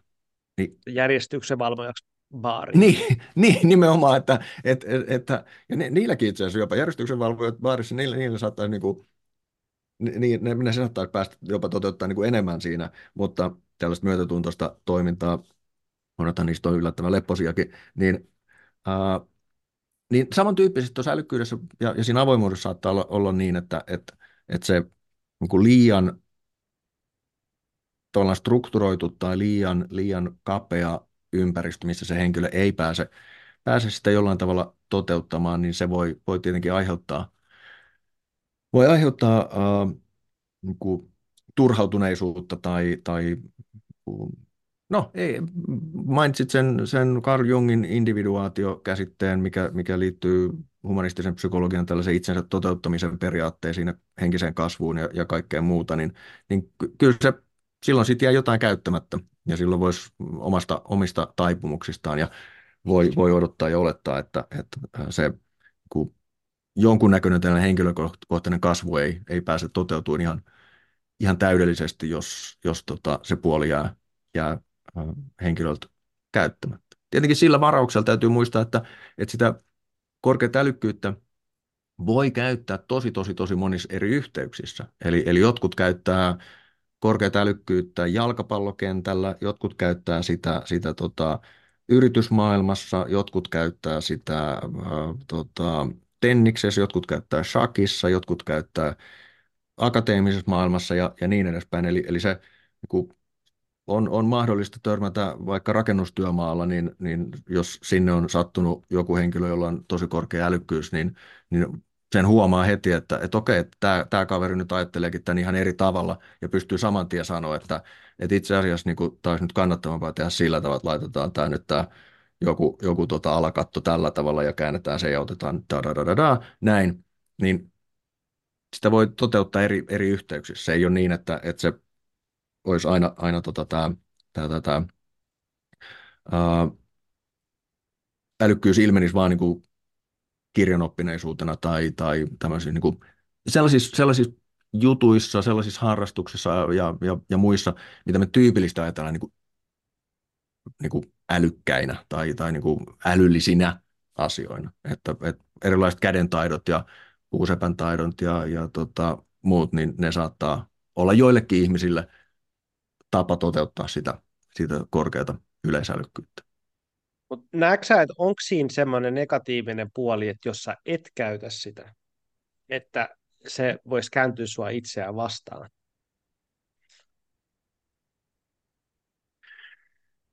Hmm, vaikea, vaikea arvioida, koska mä, mun on niinku, koska ehkä, ehkä siinä on semmoinen, että mä, mä, mun ehkä ajatus olisi, olisi se, että, että todennäköisesti ihmiset kyllä luontaisesti, koska ihmiset suurimmaksi pystyy tavalla tai toisella kyllä päätyy toteuttaa sitä vapaasti, etenkin liberaaleissa, vapaissa länsimaalaisissa demokratioissa, niin, niin ihmiset pääsee aika vapaasti tavalla tai toisella omassa elämässään päättämään ja valitsemaan, että, että minkälaisia asioita ne tekee tai miten ne niitä asioita ennen kaikkea tekee, niin, niin mä en tiedä, kuinka paljon on sellaisia, sellaisia tapauksia, joissa se henkilö ei tavalla tai toisella sitä älykkyyttään toteuttaisi. Vähän samantyyppisesti, että jos on tosi ekstrovertti, ihminen, niin, niin kyllä se todennäköisesti päätyy käyttäytymään ekstrovertisti, koska sillä on luultavasti siihen mahdollisuuksia. Mutta sikäli jos se, se henkilö ei sitä käytä tai olosuhteiden pakosta tai, tai erilaisista rajoituksista johtuen, niin, niin ei pääse sitä, sitä toteuttamaan. Ja se on sille, sille, olisi sille henkilölle, niin kuin sen henkilön oma käsityksen tai sen niin kuin itsensä toteuttamisen kannalta tärkeät, niin silloin, silloin mä kyllä uskoisin, että, että se tota, voi, olla, voi olla kyllä, niin kuin, sillä voi olla haitallisia seuraamuksia. Mutta to, tota, mä en, mä niin kuin, että jos ajatellaan niin kuin tiukasti tutkimuksen näkökulmasta, mä en usko, että ollaan niin kuin, tota, pystytty ihan niin kuin tutkimaan, että missä yhteyksissä ää, tavallaan kuinka moni jättää niin kuin käyttämättä niitä taipumuksia ja, ja tota, tai että kuinka monelta se on niin kuin estetty jo, jollain tapaa. Koska onhan tietenkin mahdollista, että, että joku, joku erittäin älykäs henkilö jättää älylahjat jollain tapaa käyttämättä samalla tavalla kuin joku, joku niin kuin lähtökohtaisesti tosi fyysisesti vahva henkilö saattaa olla silleen, no en mä, tai ei nyt lähdekään kehonrakentajaksi, tai kaikki pitkät ihmiset ei lähdekään koripalloilijaksi, että jotkut voi olla silleen, että mä, mä haluan pelata korista, että mä, mä oon nyt pit, tosi pitkä, mutta mä voin tehdä nyt jättää sen pituuden niin kuin huomioimatta, se ei ole mua määrittävä tekijä. Siinä mielessä mä en, niin kuin, mä en ehkä automaattisesti yhdistä sitä siihen, että, että se väistämättä, niin kuin, että sitä olisi niin pakko toteuttaa. Mutta mun oletus on ehkä se, että ihmiset tulee toteuttaneeksi sitä niin kuin luonnostaan. Että sellaisia rajoja, rajoja on, on aika vähän, jotka, jotka sitä rajoittaisi, että, että sitä ei voisi päästä toteuttaa. Ja, no, joo, mä, tai kun mä asetinkin tuota kysymystä, niin mä niin tiedostin se, että, että tuon tutkiminen on varmaan ihan äärimmäisen vaikeaa, mutta onko se niin jopa mahdotonta, että, että enemmän se niin menee semmoisen, no en mä tiedä, jonkun sortin henkisen kasvun alle. alle. Että mä ajattelen sitä sillä tavalla, että, että ihan niin kuin olisi, olisi no, meinaan, meinaan taas sen verran kompleksi, että alkaa sanat vähän niin kuin hukkumaan tässä, mutta että, jos mä nyt kuvaisin sillä tavalla, että, että on, ole, on tämmöinen niin kuin laava, sisäinen laava, jossa on, joka on niin kuin vaan todella kuuma, ja se pitää vaan ohjata johonkin suuntaan, että sillä tarvitsee olla raamit, että se voi niin kuin ilmentyä jotenkin ei-destruktiivisesti. Ja sitten sen takia mä ymmärtääkseni Jordan Peterson puhuu siitä niin kuin luciferisesta älystä on sillä tavalla, että se tosi helposti menee siihen, että jos sä et toteuta itseäsi sillä alueella, niin sitten se toinen puoli siitä on esimerkiksi katkeruus ja mm. semmoinen todella niin kuin negatiiviset ihmisen psyykeen ominaisuudet, joita, joita se alkaa ruokkimaan. Joo, se on, joo. Se on niin kuin se, mitä ehkä hän, ja mitä mä itse niin kuin näen se kyllä sillä tavalla. Joo, toi, se, se, voi, se voi olla, olla tosiaan noin. Mä, se, mitä mä, niin kuin mä äsken, äsken sanoin, niin uh, se, mitä mä, mä ehkä painottaisin, on just se, että, että sitä älykkyyttä voi toteuttaa niin monella eri tavalla. Että esimerkiksi saattaa, on, on paljon tosi älykkäitä ihmisiä, joilla ei esimerkiksi ole minkäännäköistä koulutusta. Että on jäänyt vaikka niin peruskoulutasolle. Nykyään se on tietenkin harvinaisempaa kuin mitä se ennen oli, mutta ennen oli paljon yleisempää se, että ihmiset, vaikka niissä olisi ollut tosi korkea älykkyys, niin koulutus ei ollut, koulutusurat ei ollut tarjolla kaikille. Jos satuit syntymään sellaisiin, sellaisiin tota, maalaisolosuhteisiin, missä, missä tota, vaikka älykkyysosamäärä olisi ollut 140, niin se on vaan, että no, et, koulu ei ole menemistä, että etenkin jos oli, oli nainen, niin, niin ei, ei sinne nyt niin patistettu sen, sen enempää. Että se oli vähän se, että kansakoulu käydään ja, ja eikä siitä niin kuin mistään yliopistourasta tai, tai vastaavasta voi, voi haaveillakaan. Tai niin semmoisista, semmoisista ammattiurista, joissa se henkilö olisi päässyt käyttämään niitä, niitä kognitiivisia lahjoja. Mitä mä ajattelen, mitä mä sen ajattelen, on se, että siitä huolimatta todennäköisesti tällaiset ihmiset on päässyt siinä omassa arjessaan, omassa elinympäristössään jollain tapaa toteuttamaankin sitä. Sitten se on ollut vaikka, vaikka ne on jäänyt sanotaan niin kuin, kotiäideiksi tai, tai tota, maatalon emänniksi tai jotain, jotain muuta, niin on aika todennäköistä, että ne on siinä omassa arjessaan pystynyt toteuttamaan sitä älykkyyttä jollain tapaa joka tapauksessa. Ne on, ne on keksinyt sinne eri tavalla niin kuin hyödyllisiä järjestelmiä uudenlaisia tapoja keventää työkuormaa ja, ja ne on osallistunut muiden ihmisten asioiden auttamiseen ja, ja, ja, ja tämän, tämän tyyppisiin asioihin. Eli, eli se, että, että millä tasolla se ristiriita syntyy, niin, niin se on yksi kysymys. Tietenkin sellaisissa tilanteissa, jos, jos henkilölle syntyy vaikkapa jonkunnäköinen katkeruus siitä, että, että ei ole päässyt toteuttamaan joitain myönteisiä ominaisuuksia, niin silloin, silloin varmasti joo.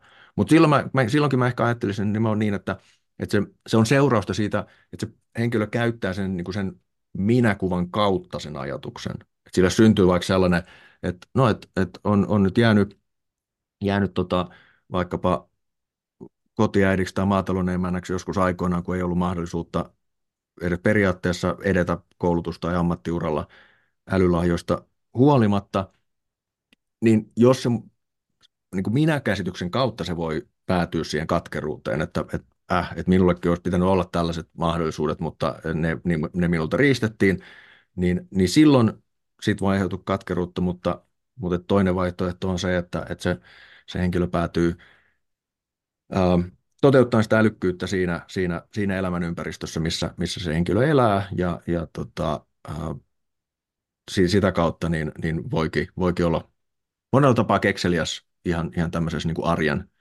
arjen ympäristössä, eikä, eikä edellytä sitä, että, että on, on varsinaisesti niin vaikka keksiä. Kun sä tuossa puhut, niin mulla tulee mieleen se, että, että mihin varmaan Peterson viittaa, on, on siihen, että se älykkyys ja ylpeys, synni, synti, synti niin ne kulkee käsi kädessä, että se on niin kuin se tietynlainen se ylpeyden loukkaus siinä, että koska minä jotain ja jotain, jotain enkä ole pystynyt, niin sit siihen mm. tulee se siitä ylpeyden kautta sit se katkeruus. Mutta hei, Markus, oli tosi mielenkiintoista jutella sun kanssa ja kiitoksia kun tulit podcastiin vieraaksi.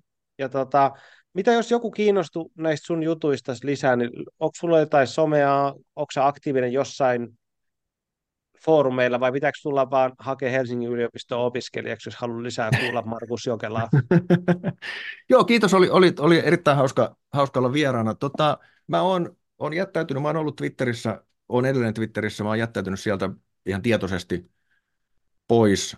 Se alkoi alko olemaan niin kuin, kyllä mä siellä aina silloin tällä edelleen, edelleen käy, mutta en ole juurikaan laittanut tämän vuoden puolella itse asiassa, en välttämättä oikeastaan kirjoittanut mitään, mitään twiittejä, totesin, että, että tämä on ehkä vähän, vähän tota, uh, no se, se ei tuntunut enää siltä, että se olisi, se olisi hedelmällistä.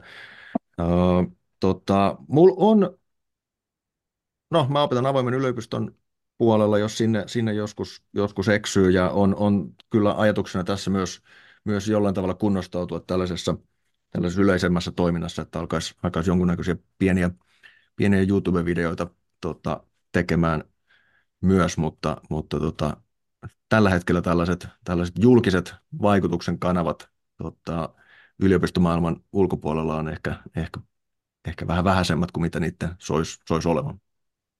No, me jäädään odottaa Markuksen YouTube-kanavaa sitten. Ja hei, mukavaa joulun otusta sulle. Sitä samaa.